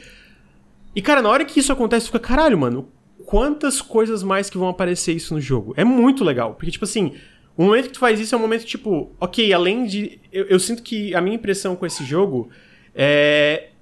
Além de ele ser. Ele é mais ah, qual é a palavra? Ele é mais imediatamente agradável do que Monster Hunter, no sentido, tipo. Ele é mais. Palavras o processo. É, é que ele é, é, o processo de onboarding, o processo para tu apreciar a experiência, é muito mais rápido, na minha opinião. Ele te dá muito mais, muitas mais dessas ferramentas. Mas ele parece ter profundidade também, né? Que é uma coisa que, obviamente, fica o medo de acontecer. Tu perder a profundidade é, por essa acessibilidade inicial. E eu pelo que eu vi Falei, amigo. Não, eu ia dizer só que eu sinto que Monster Hunter tem muita bagagem, assim, da, da de todo o tempo, né? Tipo assim, o, o, Monster Hunter que a gente tem hoje é o Monster Hunter simplificado, né? Tipo, é, comparado aos Monster Hunter tipo do PSP, por exemplo, né? Porque é, é já uma tentativa de fazer isso, mas mesmo assim tem muita bagagem, porque, tipo, mano, os golpes das armas são relativamente os mesmos há muito tempo, tá ligado? Então, tipo assim, não faz nem sentido muito tirar coisas, sacou? Tipo, mais adicionar coisas, até porque vira uma coisa de memória muscular também, né? A galera que joga Monster Hunter há muito tempo quer continuar usando aquelas armas, quer que essas armas fiquem, no, pelo menos, melhores, né? Não piores, né? Uhum. E etc. Então, eu sinto que o Wild Hearts tem esse, esse espaço espaço também, né? De, pô, mano, poder ter essa. Poder fazer um Monster Hunter sem essa bagagem. Tá ligado? Eu não sei se eu com... no, no, no caso, por exemplo, da questão dos menus, tem armas no Monster Hunter que elas dependem totalmente do seu uso de menus. Tá não, mas, mas assim, então, o, o, lance para mim é que, tipo, por exemplo, é, é até o que, que eu vou. Até o que, que eu vou falar aqui. O Druida Bicheiro falou. A curva de aprendizado desse jogo é menor, então, cara, eu acho que não. Pelo que eu vi e pelo que eu li, ele tem um endgame enorme. Cara, as armas têm. As skill trees que o jogo apresenta são gigantescas de coisas que tu pode é, craftar e fazer. Então, tipo assim, eu tô muito bebezinho com a minha, meu primeiro brinquedinho, tá ligado? Então, tipo assim, ele não parece carecer da complexidade que esses jogos geralmente têm. Ele só parece que, tipo. Eu sinto que, inicialmente, em vez de ele. Eu, eu, eu, eu acho que a palavra pra Monster Hunter, pra mim, ele é um pouco. Too much, assim, ele é um pouco demais. Ele é um pouco ele me faz eu me sentir meio é, ameaçado. Tá ligado? Porque assim, o ele já tem muita coisa que eu sinto que ele joga para mim. E eu acho que o Wild Heart ele tem tudo isso, mas ele é, cara, mas agora tu não precisa ver tudo isso, só joga. Entendeu? Só joga e joga e, e, ele é muito mais imediato. Isso eu também não sei, é, mas a parte do online eu comentei. Quando tu é, entra numa caçada ou entra numa missão, tu aperta para baixo no, no direcional e alguém vai entrar no teu jogo e começar a jogar contigo para te ajudar, tá ligado? Tipo, imediatamente, não tem Prático, nada de né? menu. Não é um, é, um não tem nada online, e tal. sei lá o quê. É, e, e, aí que tá, mesmo a parte do hub é interessante, porque quando tu chega em Minato, é, tu tem NPCs na cidade que na verdade não são NPCs, são pessoas, são jogadores. E aí tu fala com eles, é, cara, eu tô indo numa caçada agora, tu me ajuda? Daí tu bota sim, tu entra no jogo deles e ajuda eles a caçar, tipo, às vezes no meio já, ele já tá no meio de uma caçada e tu entra. Então, eu sinto que essa fluidez. Eu, eu, eu acho que esse. Essa fri... É, Você testou menos... online, Lucas? Já tá dando pra testar é, nesse, nesse seu. É, uh -huh. Já, já. É, eu, no, no trial tu pode jogar, inclusive. Eu testei online, eu não cheguei a entrar no jogo de ninguém, mas eu enfrentei uns, umas, uns três bichos chamando pessoas. E foi, assim, imediato, tá ligado? Eu chamei, até porque uma coisa que é legal, que eu espero que daí isso obviamente não é culpa da Capcom, é uma coisa que ela pode fazer no futuro. Ele tem crossplay entre todas as plataformas, entre PC, PlayStation e Xbox, né? Então a base de jogadores é, pra galera entrar é maior. Tipo, o último que eu entrei foram duas pessoas muito viciadas que deram um pau, assim, no, no, no bicho que eu tava enfrentando. Uh, então eu sinto, tipo assim, esse lance da curva de aprendizado e etc. É eu acho que em vez de ele não ter uma curva de aprendizado grande, ele só fala que no início essa curva não é tão necessária e no início a gente vai te guiar um pouco, vai ser um pouco mais linear a forma que a gente vai liberar algumas coisas. E, cara, sinceramente, eu acho que é uma coisa que a Capcom podia aproveitar, tá ligado? Tipo, é, no, né, essa esse onboarding é, mais tranquilo que o jogo tem. Porque eu quero jogar. Esse jogo, inclusive, me fez ter mais vontade de jogar Monster Hunter Rise, da outra chance, até o World. Mas eu acho que inicialmente ele ser tão agradável já de cara e tu já sentir tão. Porque eu imagino que o Monster Hunter, uma coisa legal é tu se sentir que tá, tu domina, né? Aquela parada ali, né? Mas eu, eu acho que essa que é a parada eu, da. Ó, eu não domino nada de Wild Hearts ainda mas eu sinto que eu já domino bastante para me divertir pra cacete, tá ligado? E eu não joguei, eu joguei o quê? 5 horas? É, já, já na primeira hora eu sentia isso. É, eu... Mas o que, eu ve, o que eu vejo o pessoal fazendo na tela, até pra ele ter mais ferramentas, não consigo nem perto disso, tá ligado?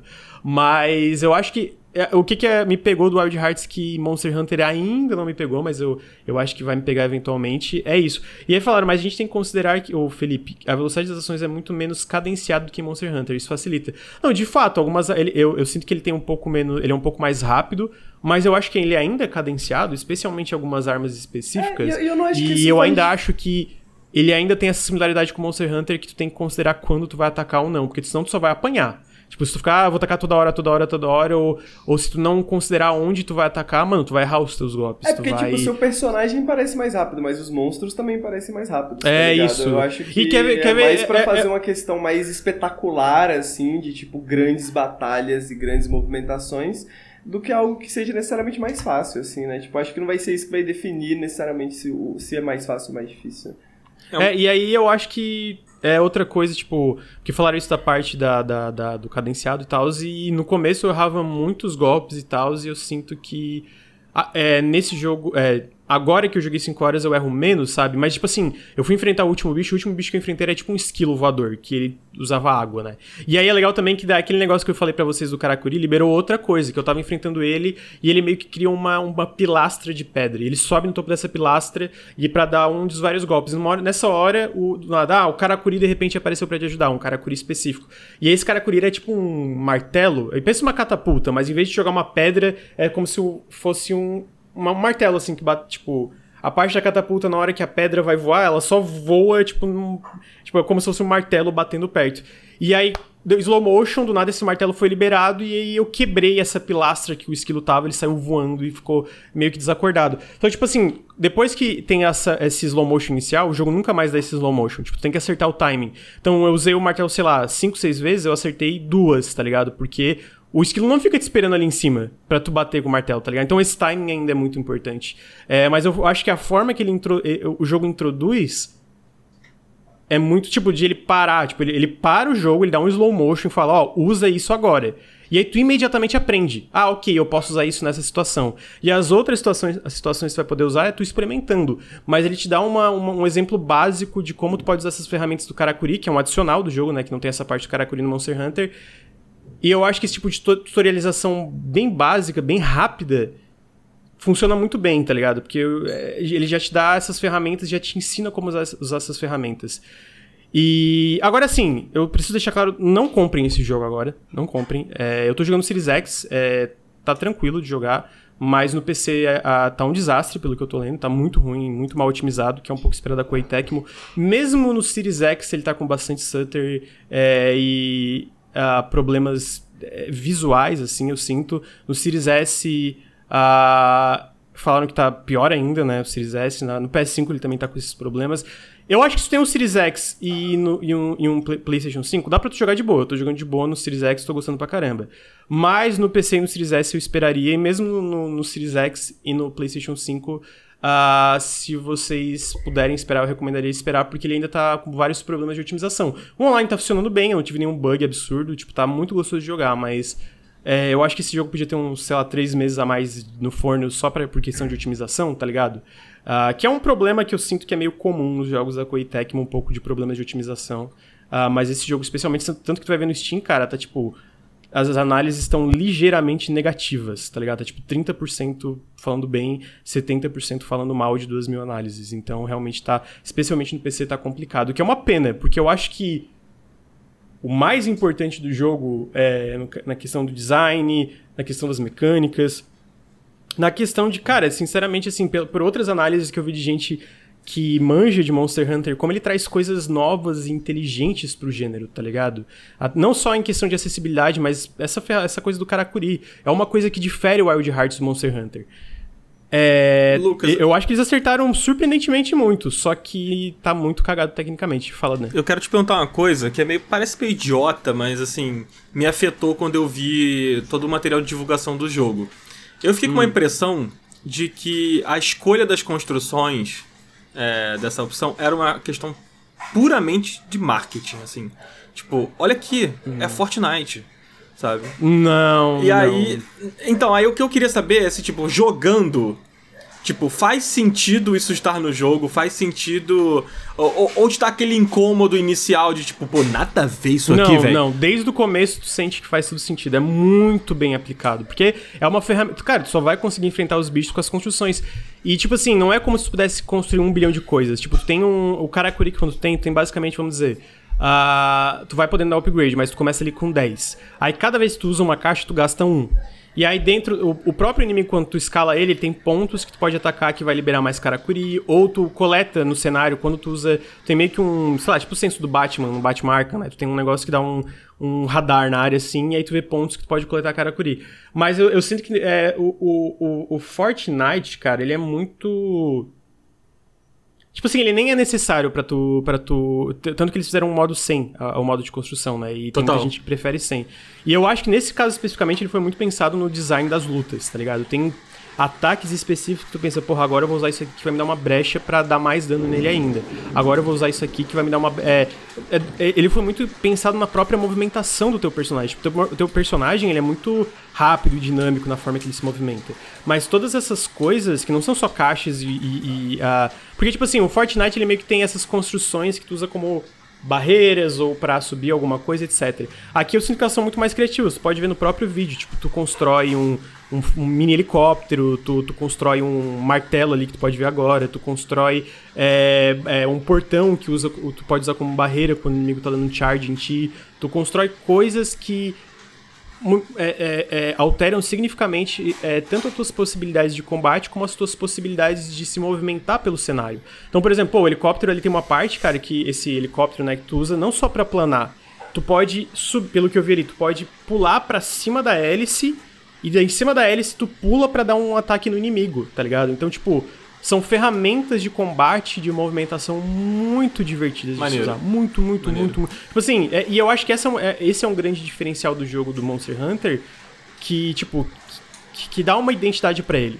E, é, sabe, tipo, é em questão de mecânicas e tal. E, e, e tu jogando, se tu para e joga, e era um meu medo assim, tipo, visualmente ele não parecia muito legal e tal, e não só isso, ele parecia ser meio estranho de usar durante o combate. Mas eles fizeram de uma forma, cara, que é tudo muito fluido. É muito é, rápido. Esse, esse era o meu feeling também, e também saber é. se, tipo se não causava estranhamento ou se o jogo justificava isso bem. Acho que você já respondeu essa pergunta.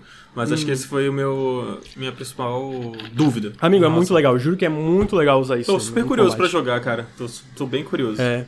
Mas assim, é, eu não tenho tanto mais para falar, porque daí as outras milhões de coisas que eu vi, tipo, skill tree, é, porque tu tem skill tree do, do, da parte do Karakuri, que tu libera mais coisas, tu tem skill, skill tree de todas as armas que tu libera, elas têm uma skill tree enorme que vai para várias diver, é, direções diferentes. Uh, tu tem skill tree, tu tem é, diferentes formas de armadura que te dão habilidades novas. Tudo isso eu não explorei ainda tá ligado? Tudo isso eu ainda não, não explorei. É, a própria cidade que eu tô parece que ela vai liberar vários novos lugares conforme eu, eu for avançando, então eu também tô curioso para ver isso. Então tudo isso eu não liberei. Mas a minha impressão positiva é muito boa, tirando toda a parte da, da, da performance. Até no. Assim que eu falei, se tá no Series X no PS5, eu acho que tu vai conseguir jogar de boa, se não for muito sensível para isso. Mas é, eu esperaria uns patches, assim, esperaria uns patches. E outra coisa, falar, ah, mas quando que a EA vai estragar isso com microtransação? Esse jogo não vai ter microtransação nenhuma, eles falaram que todos os updates do jogo é, vão ser gratuitos. É, imagino que a, a, a, lógica aqui é igual ao Monster Hunter. Então eles falaram que vão adicionar novas armas, novos monstros, novas áreas, tudo gratuitamente. E talvez, eventualmente, eles adicionem expansões inteiramente pagas, que é o modelo do Monster Hunter, né? Como eles fazem, né? Ah, aí a parte da expansão é só especulação minha, mas não vai ter DLC, microtransação, nada do tipo é pago desse jogo. Vai ser tudo. Todas as atualizações de conteúdo vão ser gratuitas, né? Ah, mas assim, uma surpresa gigantesca. Eu não esperava gostar desse jogo porque. Foi o que eu falei, eu fiquei puto porque. É, é, é o, o, Marcos trouxe, ó, já vai ter monstro grátis em março. Ah, porque eu, eu nunca desgostei de Monster Hunter, mas eu nunca consegui é, ter a vontade de, sabe, tipo, dedicar o tempo necessário para me aprofundar a nele. porta de entrada, né, para drogas é, mais e, pesadas. É, e, e o Wild, Wild Hearts eu quero me dedicar para ele, eu quero progredir, eu quero ver o endgame, eu quero zerar. É, entendeu? Eu quero continuar, eu quero testar outras armas, que é uma coisa que Monster Hunter nunca ainda não conseguiu fazer. Mas é até legal o que o Henrique falou, né? Tipo, eu gostando desse jogo, talvez quando eu volte pro Monster Hunter, certas barreiras já foram quebradas, porque, cara, é, obviamente ele é diferente, mas ao mesmo tempo ele é extremamente similar, tá ligado? Ele, ele se difere, ele cons conseguiu criar uma identidade própria, mas é difícil olhar pra esse jogo e não falar, cara, isso aqui é Monster Hunter também, tá ligado? Vem cá, esse é... preview dele, ele é do Game Pass? É, Game Pass de PC, o Game Pass Ultimate, se tu assina, tu tem um preview de 10 horas é, do jogo. É, só que, tipo assim, ele não é 10 horas exatamente porque quando tu vai entrar em Minato, que é a cidade hub do, hub do jogo, o jogo fala, ah, tem que comprar para entrar aqui. Mas tu pode jogar as 10 horas caçando os monstros que já tem tranquilamente, farmando coisa, etc. Só não pode progredir na história, né? Ah, ah entendi. É engraçado mas é, tipo, PC... esse trial esse trial me convenceu, né? Oi, fala. É, não, é que aqui no PC ele não tá na, na, minha página inicial aqui. Por isso que eu perguntei. É, é que tu tem que ir. Tu tem que ir pelo. Eu não sei se tem o EA Play instalado. Tu tem que linkar a tua conta do EA Play com o Game Pass.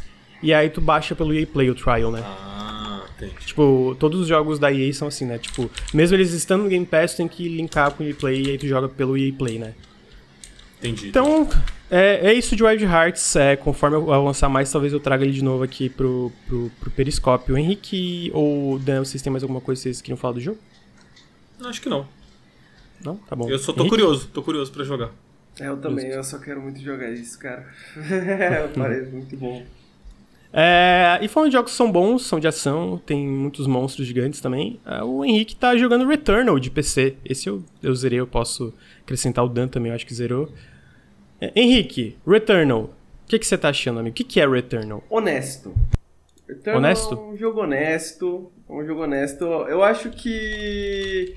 Tipo assim, é um jogo bom, tem coisas boas, tem umas coisas não tão boas, mas eu acho que é um jogo que faz coisas, tem, uma, tem ideias, tem ambições, tem, tem, tem coragem, tá ligado? E eu admiro isso no, no Returnal. O que é Returnal? Returnal é um jogo da, da Housemark, né? Tipo. E aí acho que vale pena pensar que, tipo, bom, a Housemark é conhecida por jogos de ação rápidos, né? Skill, esquilados, né? etc. E Returnal é um pouco isso, tá ligado? Returnal é um jogo de ação difícil até, sabe? Tipo, movimentação rápida, gostosinho, delicinha. É muito curioso isso porque isso meio que contrasta bastante com um segundo lado. Tem três lados do Returnal. Esse é o segundo lado. O segundo lado é que ele tem uma vibe de jogo de terror psicológico, sacou? Uhum. E aí você tem, tipo assim, mano, esses aliens guiguerianos, assim, sacou? Tipo, bizarros, em formatos fálicos. Só que eles jogam bolinhas igual num, num Bullet Hell, tá ligado? Tipo assim, bolinhas espaçadas no ritmo, tá ligado? No ritmo perfeito para você desviar entre um e outro, assim. Então eu acho esse contraste muito foda. Acho essa coragem muito foda, assim. Tipo, mano, uma parada muito arcade, assim, uma parada muito. Muito. Sei lá, muito videogame, sabe? Uhum. Num, nesse jogo que tem tendências, né? Tem esse, esse lado, assim, um pouco mais terror psicológico, mais sério, né? E aí ele tem esses momentos, né? Tipo assim, enquanto você explora o mundo, você encontra, é, você encontra a antiga casa da protagonista, né? E aí o jogo fica em primeira pessoa.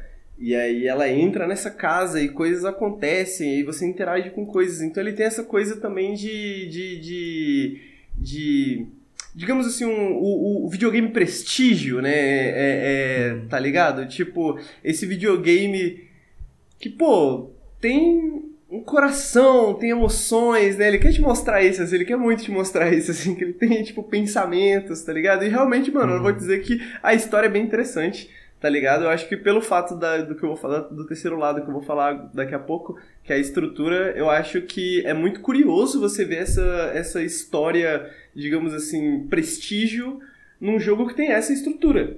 Né? Tipo assim, que um jogo que te mostra esses momentos, né? Esses momentos bem, bem dramáticos, bem cinemáticos, né? Até.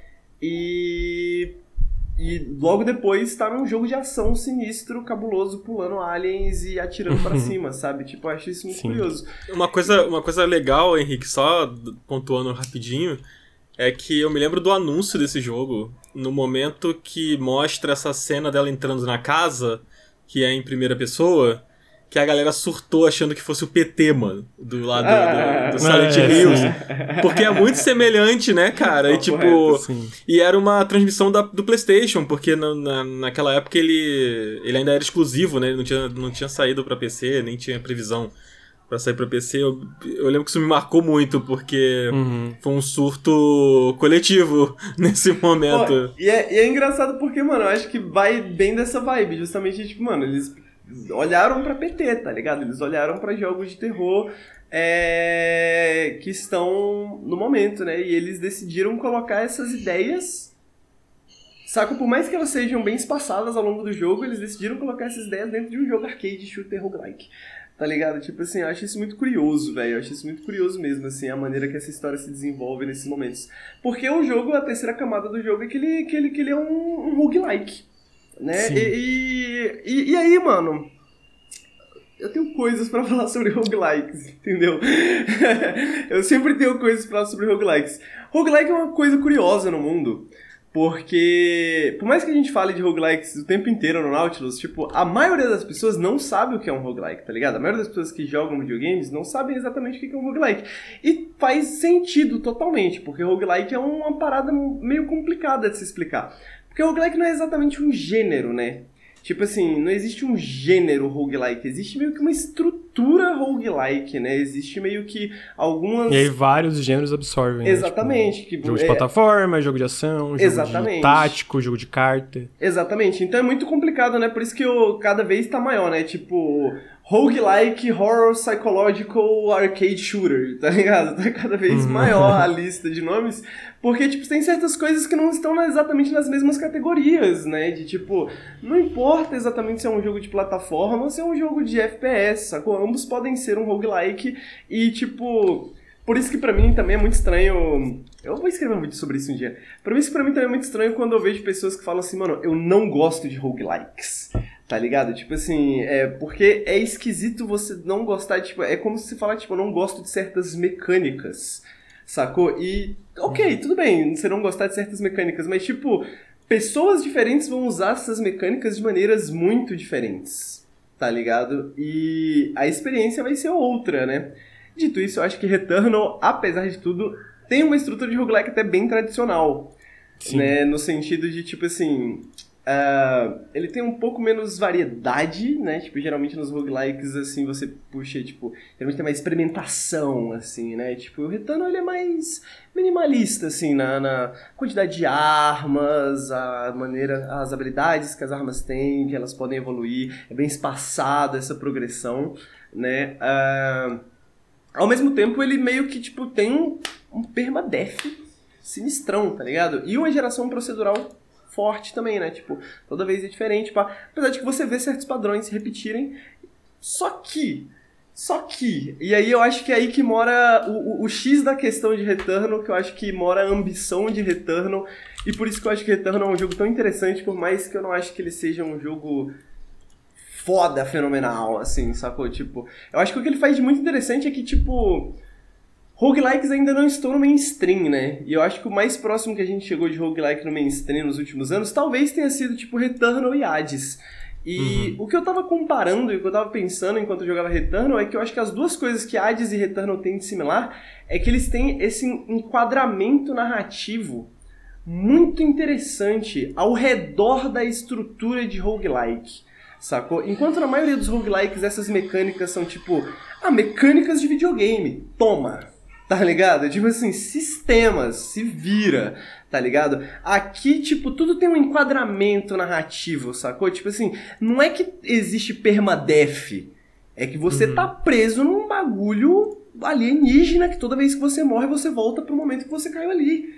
Tá ligado? Sim, é tipo, um dia é da marmota. Eterno. Exatamente, é o dia da marmota. Não é que existe geração procedural de níveis é que o mundo se modifica todas as vezes que você entra nele. Inclusive, isso é muito interessante porque tipo, isso permite certas coisas também, porque quando esses padrões são quebrados, né, tipo assim, você tá acostumado ao primeiro mundo de Returnal, você é sempre o primeiro mundo, né, aquele mundinho lá, e pá, tem plantinhas, tem os monstrinhos, pá. Quando esse padrão é quebrado, tipo, a sua personagem também nota isso, sacou? Tipo, ela fala, pera... Sim o mundo já não é mais como ele era naquela hora. Então, tipo assim, o que, que aconteceu? O que, que tá mudando e eu não estou vendo? Tá ligado? E roguelikes às vezes é muito sobre isso, né? Tipo, coisas mudando lá na frente que você não tá vendo, né? E uma coisa que eu achei muito engraçada, tipo assim, mano, eu realmente caí na gargalhada jogando Returnal, apesar de ser um jogo, tipo, eu não sei se era tanta intenção de ser tanto comédia, assim, mas tem uma hora que a personagem fala este mundo alienígena, ele está como se ele estivesse todo conectado por sistemas. São os sistemas conectam tudo nesse mundo, tá ligado? E tipo, realmente, cara, isso é um roguelike, né? Tipo assim, mano, o legal de roguelike é esses sistemas, eles conectam todas essas camadas do mundo, né? Tipo assim, você morrer ali naquele lugar, ele tem um peso diferente porque depende da, de todas as outras conexões que vieram antes disso, né? De tipo, depende de tudo que você conseguiu naquela run, né? De tipo assim, pô, aquela run é diferente dessa, que porque nessa você teve aquelas armas e você pegou aqueles upgrades e você pegou aquelas questões, né? E, e, e eu acho que ele, ele, o Returnal dosa muito bem essa questão de risco e recompensa, né? De, tipo, o tempo uhum. inteiro ele te oferece recompensas, mas existe um certo risco. Eu, por exemplo, sou extremamente fã de parasitas. Se você me ver no Returnal, eu vou estar tá com um monte de parasita colado no meu corpo, porque eu acho os parasitas, mano, muito interessantes. Eles oferecem benefícios, mas eles te, eles te dão uma. Eles te penalizam de certa forma também. E aí você vai meio que escolhendo, pô, essa penalização é suave, não ligo tanto para isso, mas esse, esse benefício é bom, então vou pegar. E aí você vai colocando parasitas no corpo, fica muito maneira. Personagem cheio de tentáculos assim. E aí você ganha um achievement de totalmente infectada quando você tá com uhum. cinco parasitas, e aí aparece um áudio no jogo falando, eu ganhei uma, né, de tipo assim, porque você, como tem esse ciclo de tempo, você tá vendo esses áudios de outras versões de você né? E aí a outra versão de você falando assim, caraca, eu ganhei esse status de, de totalmente infectado, né? Tipo assim, caraca, o que vai acontecer comigo? E você fica, caralho, o jogo leu isso, o jogo percebeu isso, sacou? Tipo, é como se essas escolhas, pequenas escolhas sistemáticas, elas têm essas pequenas é, essas pequenas ondas narrativas, tá ligado? Que vão se formando, sabe? Que Sim. é raro pra um roguelike isso, sacou? E eu acho que a Hades faz isso muito bem, por exemplo, né? E, e, é raro a gente ver um roguelike que faz isso tão bem, assim, que tem essas misturas narrativas tão, tão interessantes. E eu acho que isso é muito maneiro. Eu acho que isso é muito maneiro. Dito isso, eu não sei se a House Mark, tipo assim, se esse é o tipo melhor roguelike. Tipo assim, ele tem várias Ah, coisas. não. Eu acho que estruturalmente ele é um roguelike ok. Eu acho que tem roguelikes muito melhor. Eu acho que a estrutura é. de um roguelike depende, tipo assim, cada run tu sentir que é uma coisa diferente. Eu acho que narrativamente eles fizeram uma coisa bem legal. Eu acho que assim, ó, questão de combate, foda. Es, espetacular. Muito foda. As Espeta... são muito interessantes. Pô, é muito. O combate, a movimentação, tudo é muito legal. Os inimigos, a, a, os, a, as lutas de chefe, tipo, tudo isso eu não tenho críticas. Eu acho que o design visual, o design sonoro, mas a estrutura em si, porque eu penso assim, um roguelike pra ele funcionar bem, ele tem tipo assim, cada run que tu fizer, tu tem que ficar animado para fazer a próxima run. Tu tem que ter mudanças, né, tu, tu, tem que sentir que tu tá jogando de uma forma diferente. Então, tu pegar Hades, tu vai jogar é, pegando as armas, né? Tu joga com a espada, ou tu joga com o arco, ou tu joga com aquela metralhadora.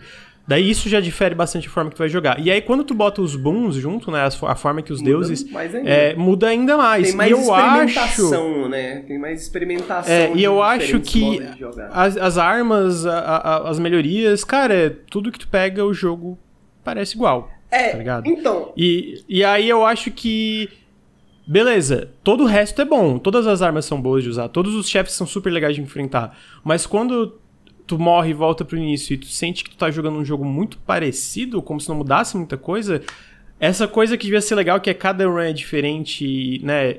Pra mim perde um pouco de, dessa parada legal. Tu só meu... fica um pouco repetitivo, tá ligado? O meu tipo... problema com Returnal foi uma coisa que eu acredito que a versão que o Henrique tá jogando agora não tem mais, que eu acho que eles corrigiram.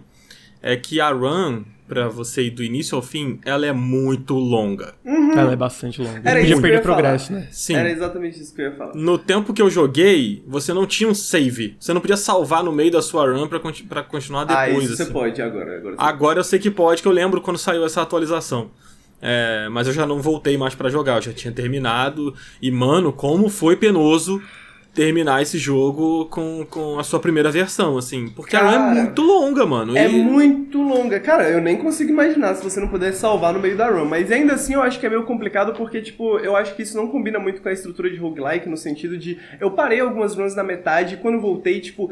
Você já não lembra mais, porque, tipo, você tá montando uma estratégia enquanto você tá fazendo uma run, qualquer roguelike, né? De, tipo assim, você tá pegando é, combinações de coisas que vão se dar bem juntas, né? Tipo assim, pô, eu tô gostando de usar essa 12, né? Então eu vou pegar coisas que combinam com isso, coisas que me forçam a ficar próximo dos inimigos, etc, etc. E aí quando você volta, tipo assim, pro meio de uma run, você meio que já o que, que, eu tava fazendo mesmo, tá ligado? Tipo assim, uhum. várias vezes eu voltei no meio e eu falei, não, vou começar a run desde o início, sabe? E eu, eu, eu acho que o problema é justamente esse, mano. Tipo, eu não acho que para mim o problema seja necessariamente a variedade, mas eu acho que a variedade, ela é tipo um sintoma que aparece mais forte por conta desse problema que eu acho mais essencial assim do jogo, que é justamente essa o fato de ser muito longo. E não só o fato de ser muito longo, mas o fato de ser muito longo, então você tem muitos mapas para explorar e é, é, muitos lugares para você explorar. E aí o jogo é muito difícil. E isso faz com que você queira jogar da maneira mais eficiente possível. E jogar da maneira mais eficiente possível normalmente significa você, mano, fazer várias idas e voltas. Porque você vai num lugar, pega um bagulho, aumenta a proficiência da arma para depois você pegar aquele bônus, para depois você pegar aquela parada, para depois você subir o nível, para depois você pegar aquele parasita. Então você meio que vai tipo, tendo que voltar muitas vezes ao longo do, do, do, bagulho. Uma parada que ele tem, que eu acho interessante, é que ele, tipo, ele tem lá uma, uma mecânica de você não precisar... Ele não te explica, eu demorei, tipo, honestamente, eu tive que pesquisar na internet, porque eu tava gastando um monte de Ether lá na, na, no bagulho e não sabia pra que, que funcionava, tá ligado? E roguelikes é um pouco normal isso, né? Tipo, pelo menos a gente tá acostumado um pouco Tipo, você faz uma parada no roguelike e você não tem um efeito imediato e você fala assim, pô, talvez tenha algum efeito lá na frente. O efeito dessa parada é que quando você morre, você volta para lá. E você não tem que voltar a run desde o início. Tipo, uhum. é ok. Game é okay. change, de certa forma, eu acho. É... No caso do Returnal, eu acho que é, pelo menos. É, exatamente, sacou? Tipo assim, você coloca lá 6 Eder lá, eu não sei se essa maquininha existia na época, no lançamento, né? Se foi algo que eles adicionaram depois. Porque não, roguelike tem essa coisa de ser um pouco modular também, né? Pode ser muito bem algo que eles adicionaram depois. Eu acho que não tinha, não.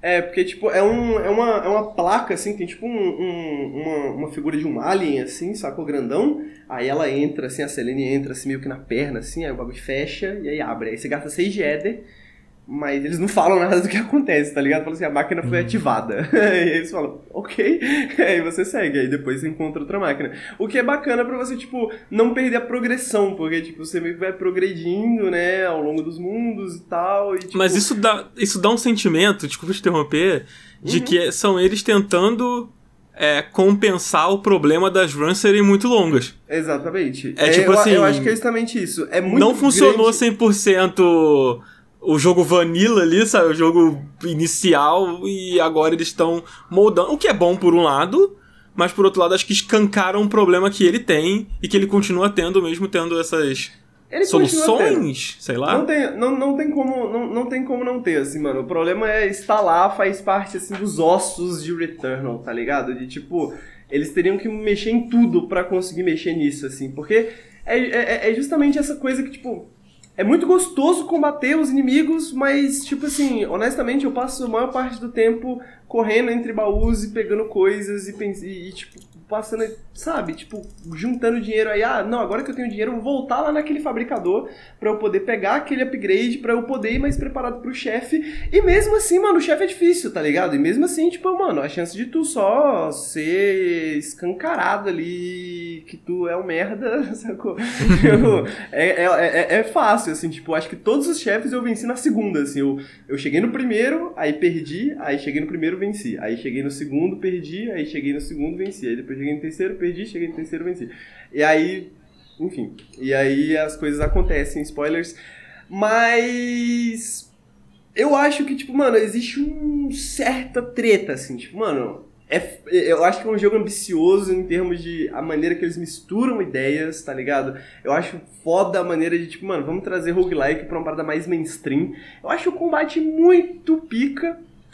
E agora, eu acho que, tipo assim, saiu acho que um mês atrás, mas aí saiu pra versão do PC agora também.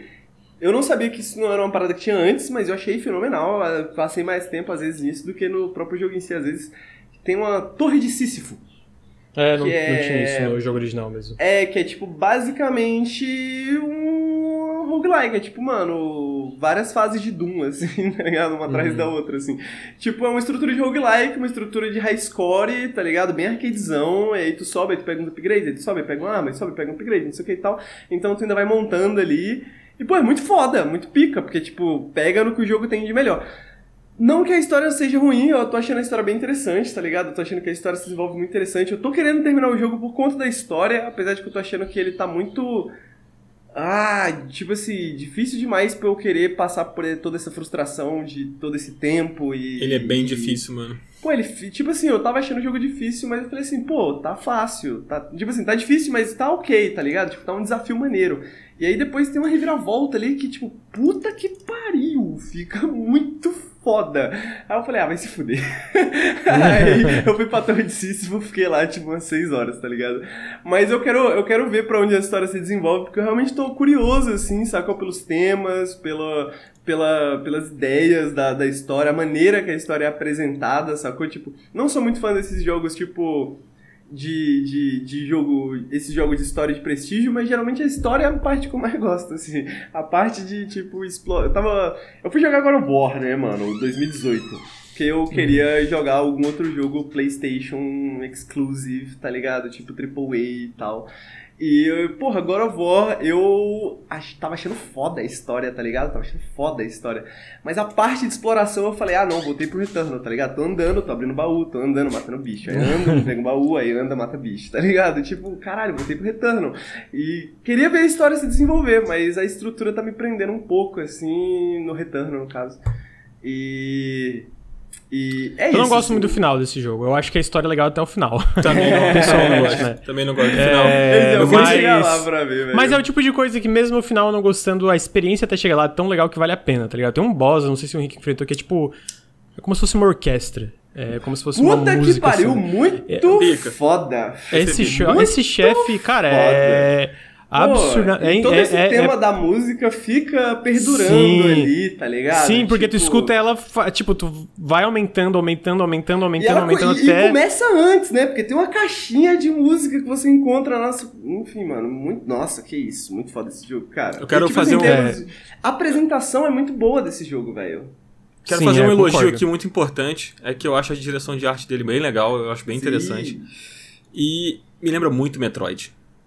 Pô, cara, eu também pensei mesmo. em Metroid. Pra cara, Mano, as portas redondas que uhum. abrem assim, é, a vibe ali. A eu também pensei toda... em Metroid e eu fiquei, mano, será que é porque acabou de lançar o Metroid Remake? eu tô jogando, tipo assim, acabou Você tá jogando o remaster? Tá Não, jogando? mas eu vi todo mundo falando, né, e tal, e aí eu, eu, eu joguei já, eu joguei no emulador, né, e aí eu fiquei tipo, cara, eu tô com essa vibe Metroid, porque, mano, não, não é só isso, sacou? Tipo, as portas redondas, sacou? Ela é uma astronauta, presa num planeta alienígena, tá ligado? Ela, tipo assim, tá disposta a usar da violência e de armas, tá ligado? E, hum. tipo, ela tem essa armadurinha que não é a mesma coisa, mas ela tem uma armadurinha, sacou? Tipo, mano, o jeito que a nave cai, assim, sacou? Tipo, não sei, mano, pra mim para mim é uma é, é, uma inspiração assim tipo, é uma inspiração com é certeza um ponto cara base certeza. assim do, do retorno assim tá ligado e isso é uma das paradas que eu acho legal porque eu sinto que Metroidvanias e Metroid de maneira geral e roguelike são coisas que são tão são tão próximas, tá ligado? E acho que Metroidvania, Metroidvania é um pouco isso também, que, tipo, por mais que a gente tenha uma ideia de Metroidvania, tipo, é o jogo 2Dzinho ali, pá e tal, tipo, a gente sabe que essas, tem muitas das ideias Metroidvania que são mais estruturais, né? Que são mais essas ideias, tipo, de você pega poderes, você progride de uma certa forma, em um certo ritmo, tá ligado? De um, de um, uhum. de um, de um e, e, e que eu acho que, eu acho que o roguelike, ele, ele no caso de Return, eu acho que eles, eles, eles pelo menos têm essa ideia, assim, essa boa intenção de pegar um pouco essa ideia do Metroidvania e meio que fazer uma experiência mais arcade, digamos assim, sacou? De uhum. Uma experiência mais tipo, você joga e vai, você joga e volta. E aí, essa é uma das coisas que eu peguei do, do Returnal também, cara, que tipo, é um jogo que me cansa se eu, eu joguei tipo umas 15 horas. Dessas 15 horas, eu acho que tipo, teve umas 6 horas que eu joguei meio que seguidas, assim. De resto, o jogo me cansa, assim, se eu jogar muito tempo seguido, sacou? Tipo assim, eu jogo uma run, aí eu paro, tá ligado? Eu jogo Pô, mas run, eu acho paro. que eu acho o que problema é, aquele... é o que o Dan falou. Às vezes a run dura 3 horas, tá ligado? Sim, é foda, 4 mano. horas, é tá ligado? Aí eu fico, porra. Aí eu vou na Torre de Sísifo, fico uma horinha ali, sacou? E eu acho que ele funciona muito bem nesse esquema. Porque ele é muito gostoso, sacou? Tipo, eu acho que ele funciona muito bem nesse esquema de, mano, se você já jogou, por exemplo, o jogo, mas não jogou ainda o update, ou tá pensando em jogar a versão do PC. Queria falar essa última coisa, mano. O jogo nasceu pro PC, velho. Como que esse jogo, tipo assim, foi um exclusivo de PlayStation há tanto tempo? Amigo, mas eu, eu Amigo, zerei com controle. Caralho, é, antes... como? Peraí, peraí, peraí. Como? Amigo, eu, eu zerei com controle antes de todas essas, essas coisas aí para casual, né? Pra gente que não joga videogame muito bem.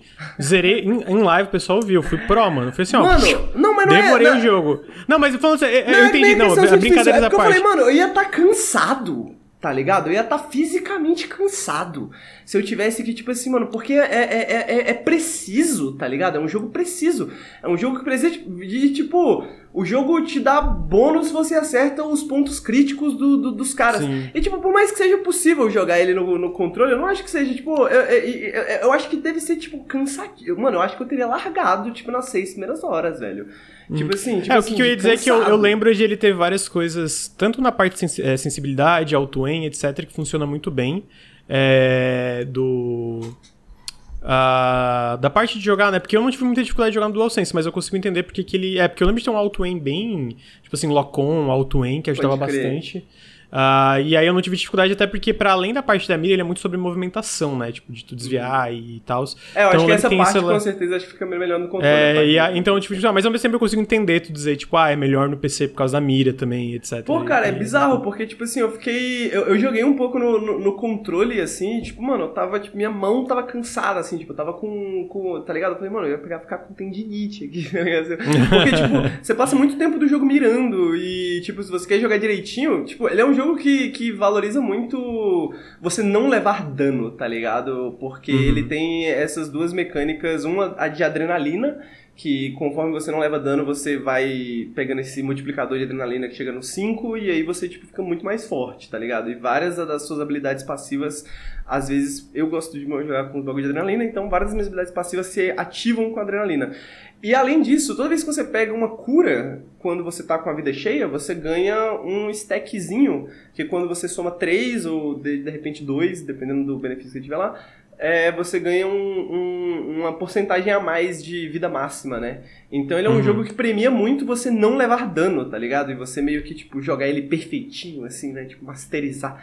E aí eu falei, caralho, mano, se eu tivesse jogar isso aqui no controle por muito tempo, eu, eu, ia, eu ia ficar sem dedo, assim. Ia virar o Coringa. Tipo, é, ia virar um Mas assim, eu, sou, eu gosto muito de FPS de maneira geral, né? Então eu tô, me sinto muito familiarizado com mirar no controle sim, e teclado, sim. no mouse e teclado, né? No, o controle sim. é uma parada que, tipo, não fez parte da minha vida. Não joguei Halo no Xbox, tá ligado?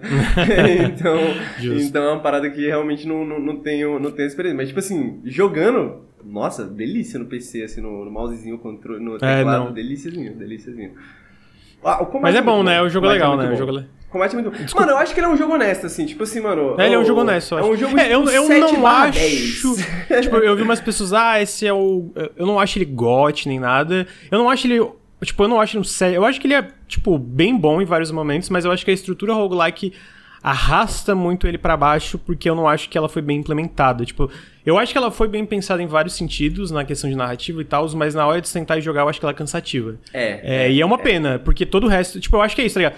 Todo o resto eles acertaram, mas Sim. a estrutura não funciona. Que é o problema é, tipo, da estrutura isso... também, porque, tipo, infecta todas as outras partes exatamente, do design, exatamente, tá Tipo é, assim, exatamente. quando você, tipo, porque quando uma paradinha dessa é problemática, tipo, todo o resto acaba afetado, que é justamente isso, tipo, você fica, mano, não, vou deixar essa curinha aqui, porque se eu levar dano ali na frente, depois uhum. eu volto aqui e pego essa cura, tá ligado? E você fica um Sim. psicopata de números, sendo que o jogo é extenso e longo pra caralho e, tipo, não funciona muito bem, tá ligado? Tipo, Sim. é foda. Mas, mas então... eu, eu, eu, sinto que é isso, assim, mano. Tipo, ele é, um, ele é o perfeito para mim, o perfeito 7 barra 10, assim, de um jogo que, mano, tem umas ambições maneiras, tem umas ideias muito maneiras. Eu acho que vale a pena no sentido, assim, de tipo, pô, gosto de roguelikes, gosto de jogos AAA, sacou? Tipo, gostaria uhum. de ver o que, que dá para fazer nesses dois, porque, tipo, a gente não tem roguelikes AAA, sacou? Tipo, isso é um bagulho que não existe, tanto que. Acho que ele é o primeiro. Eu acho que eu diria que sim, né, velho? Eu diria que é. ele é o primeiro. Eu diria que, tipo, talvez o mais próximo que a gente tem agora é o modo freelancer no Hitman. E foi uma parada que, tipo, causou um, um, um burburinho, assim, né? A galera, tipo, mano, vai ter mais difícil. Tipo, não tô entendendo, tá ligado? Tipo, uhum. pô, você morre e volta desde o começo. Que porra é essa, tá ligado? e aí a galera da, da IO falou, né? Tipo assim, não, mas essa é a ideia, sacou? Tipo, porque a ideia é ser pá e tal. E eu sinto que, tipo ele tá nessa, nesse movimento, assim, sacou? De tipo, mano, Sim. vamos levar roguelike pra um público mais mainstream, sacou? Tipo, vamos fazer as pessoas entenderem, porque eu acho que o roguelike tem várias coisas interessantes em termos de de longevidade que esses jogos podem ter, que eu acho que faz todo sentido em termos de AAA, tá ligado? No sentido de você uhum. investe tanto num videogame, tá ligado? Tipo, na produção de um videogame, você faz sentido que você, tipo, prepare alguns sistemas para esse jogo ter uma longevidade maior, para que esse jogo, tipo, tenha algumas coisas que, que, que possam serem reaproveitadas mesmo depois que você, sei lá, terminou uma história single player, digamos assim, sacou? Sim. Então, eu acho que tem coisas interessantes aí, sacou? Mas eu acho que e o combate é muito bom também, se você gosta de combate de ação assim, tipo, vale a pena ver o que, que eles fazem de interessante. É, a, a, narrativa é ok, mas eu acho que não é tanto bagulho, não. Mas 7 barra 10. 7 barra 10, então. Nautilus começou a dar notas. É, o, é, o 8, Dan, 9 e o 10 foram dominados pelo marketing, foram capturados. Ah. Então a nossa nota no Nautilus vai só de 0 até a 7. Entendi, faz sentido. É, Dan, tem algo pra acrescentar sobre o Eternal que tu queria falar? Acho que não, cara. Eu acho que uma coisa que eu só queria é, bater na tecla que eu acho muito interessante, que eu acho ele um jogo audacioso. É Exato. um jogo que era exclusivo uhum. de PlayStation no momento que o PS5 é, é, não tinha muitos exclusivos. Ele ainda não tem, uhum. na verdade. É, uhum. O Returnal foi um dos primeiros. Talvez seja o primeiro. Não sei. Não. Acho que o Ratchet Putz, Clank... eu não lembro, não. É, mas eu acho que não foi o primeiro. Mas, mas foi é um dos primeiros. primeiros. Foi do primeiro ano ali, né? Um dos primeiros. Acho que ele, inclusive, não foi tão bem recebido por ser um jogo estranho. Estranho uhum. para um uhum. público que tá acostumado a receber exclusivos PlayStation, que tem uma fórmula, que tem uma label ali, que tá todo mundo uhum. muito acostumado. E acho que ele é muito corajoso por isso. É, e eu acho interessante até que a Sony tenha tenha botado esse, esse jogo com um certo holofote ali, né, e tal, apesar de eu achar que o marketing dele não foi tão bom, eu acho muito interessante, assim, é, é isso, é um jogo, é um jogo corajoso e um jogo honesto, e Agora a gente tem o Hitman fazendo isso, como o, eu, eu tava com isso aqui na ponta da língua para falar, né? Que acho que é o talvez seja o segundo AAA assim que tá fazendo isso ah, desse jeito. o freelancer, né? É, o freelancer. Isso. É, eu vi uma galera falando que é incrível, eu não joguei ainda, tô pra jogar. de Hitman. E, pô, faz todo sentido com o Hitman, né, cara? Tipo assim, É, pô... é muito legal. Aí eles adicionaram um esquema que agora o Hitman tem tipo um, um esconderijo que é onde ele É, fica, aham. e dali ele parte pra fazer as runs, É, sabe? e, a, e a parada é que não é mais o Agente 47, é tipo o seu personagem, tá ligado? É. Tipo, por isso que é o World of Assassination, né? Tipo assim, a- freelancer também, né? Tipo assim. Isso. É, e que é, que é muito maneiro, velho. Tipo, combina demais, né, mano? Combina muito. É, Uhum. mas é isso, eu gosto, eu gosto de Hitano, gente. Eu gosto, eu acho legal. Eu me diverti Ah, eu jogando. acho que, acho que todo mundo gosta aqui. Eu- É, eu- e, e, eu- e essa parada de ser um jogo estranho, eu tava até comentando com o Dan antes do podcast começar que o jogo ganhou, ganhou o BAFTA, né, de melhor jogo do ano, tipo, em cima de, sei lá, vários jogos aí, né, tipo, It Takes Two e tal. É, e o BAFTA, ele é conhecido por, por esse tipo de premiação, né, por, por, por premiação, por premiar jogos que são um pouco fora da curva, mas ao mesmo tempo são esses jogos que estão super dentro do mercado, digamos assim, sabe? Super dentro da indústria, mas que fazem alguma coisa diferente dentro disso. Eu acho que o Returnal, eu acho que o que me deixou mais in- interessado, assim, o que me deixou mais curioso, por isso que eu joguei ele na versão de PC, e por isso que eu gostei tanto do jogo, honestamente, assim, é, apesar dos seus problemas, é justamente isso, que ele é um jogo estranho, sacou? Tipo, um jogo estranho, Uhum. mas que tem, tipo, a Sony, tem a Housemark, tem muito dinheiro envolvido, tá ligado? Então eu, eu, eu, eu acho que é. Eu, eu, eu gosto de prestigiar esse tipo de coisa porque eu queria que mais coisas fossem assim, tá ligado? Tipo assim, foi isso. Eu fui jogar depois de God of War e falei, pô, preferia estar jogando Eterno, tá ligado? Então, ah, então, tipo, eu gosto de experimentos, eu gosto de coisas estranhas. Queria mais joguinhos estranhos, triple A's, assim, pra, pra Seria surpreender nós. Uhum, concordo, amigo.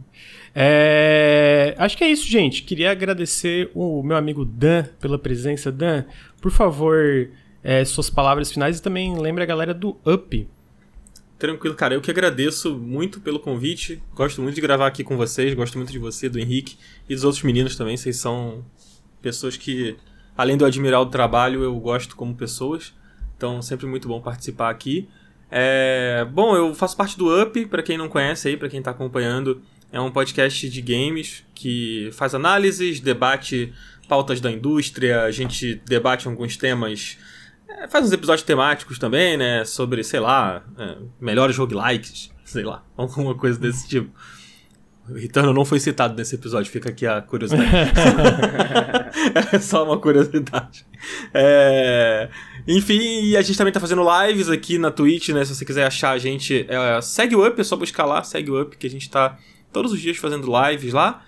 E acho que é isso, eu recomendo o Up aí pra quem, pra quem não conhece ainda. O Lucas já participou lá com a gente, o Henrique, o Ricardo.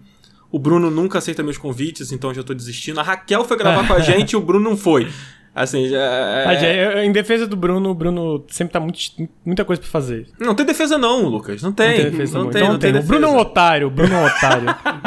Ah, mentira, eu amo muito o Bruno. Inclusive, um beijo pra ele sempre.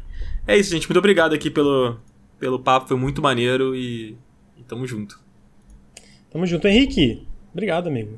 Muito obrigado, muito obrigado, Dan, por ter comparecido. Muito obrigado, pessoal do chat. Muito obrigado, pessoal que tá ouvindo em casa. É sempre um prazer terminar a semana de trabalho falando de videogames com vocês. É, ó, muito obrigado pelo sub muito obrigado pela sua existência. Obrigado, jogos que nunca joguei pelo sub.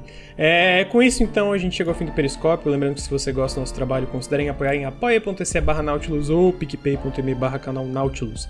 Todo apoio faz muita diferença. Se você tá na Twitch, segue a gente no, é, nos feeds de podcast, só procurar Nautilus espaço link em qualquer feed. Segue a gente no Instagram, arroba Nautilus Link.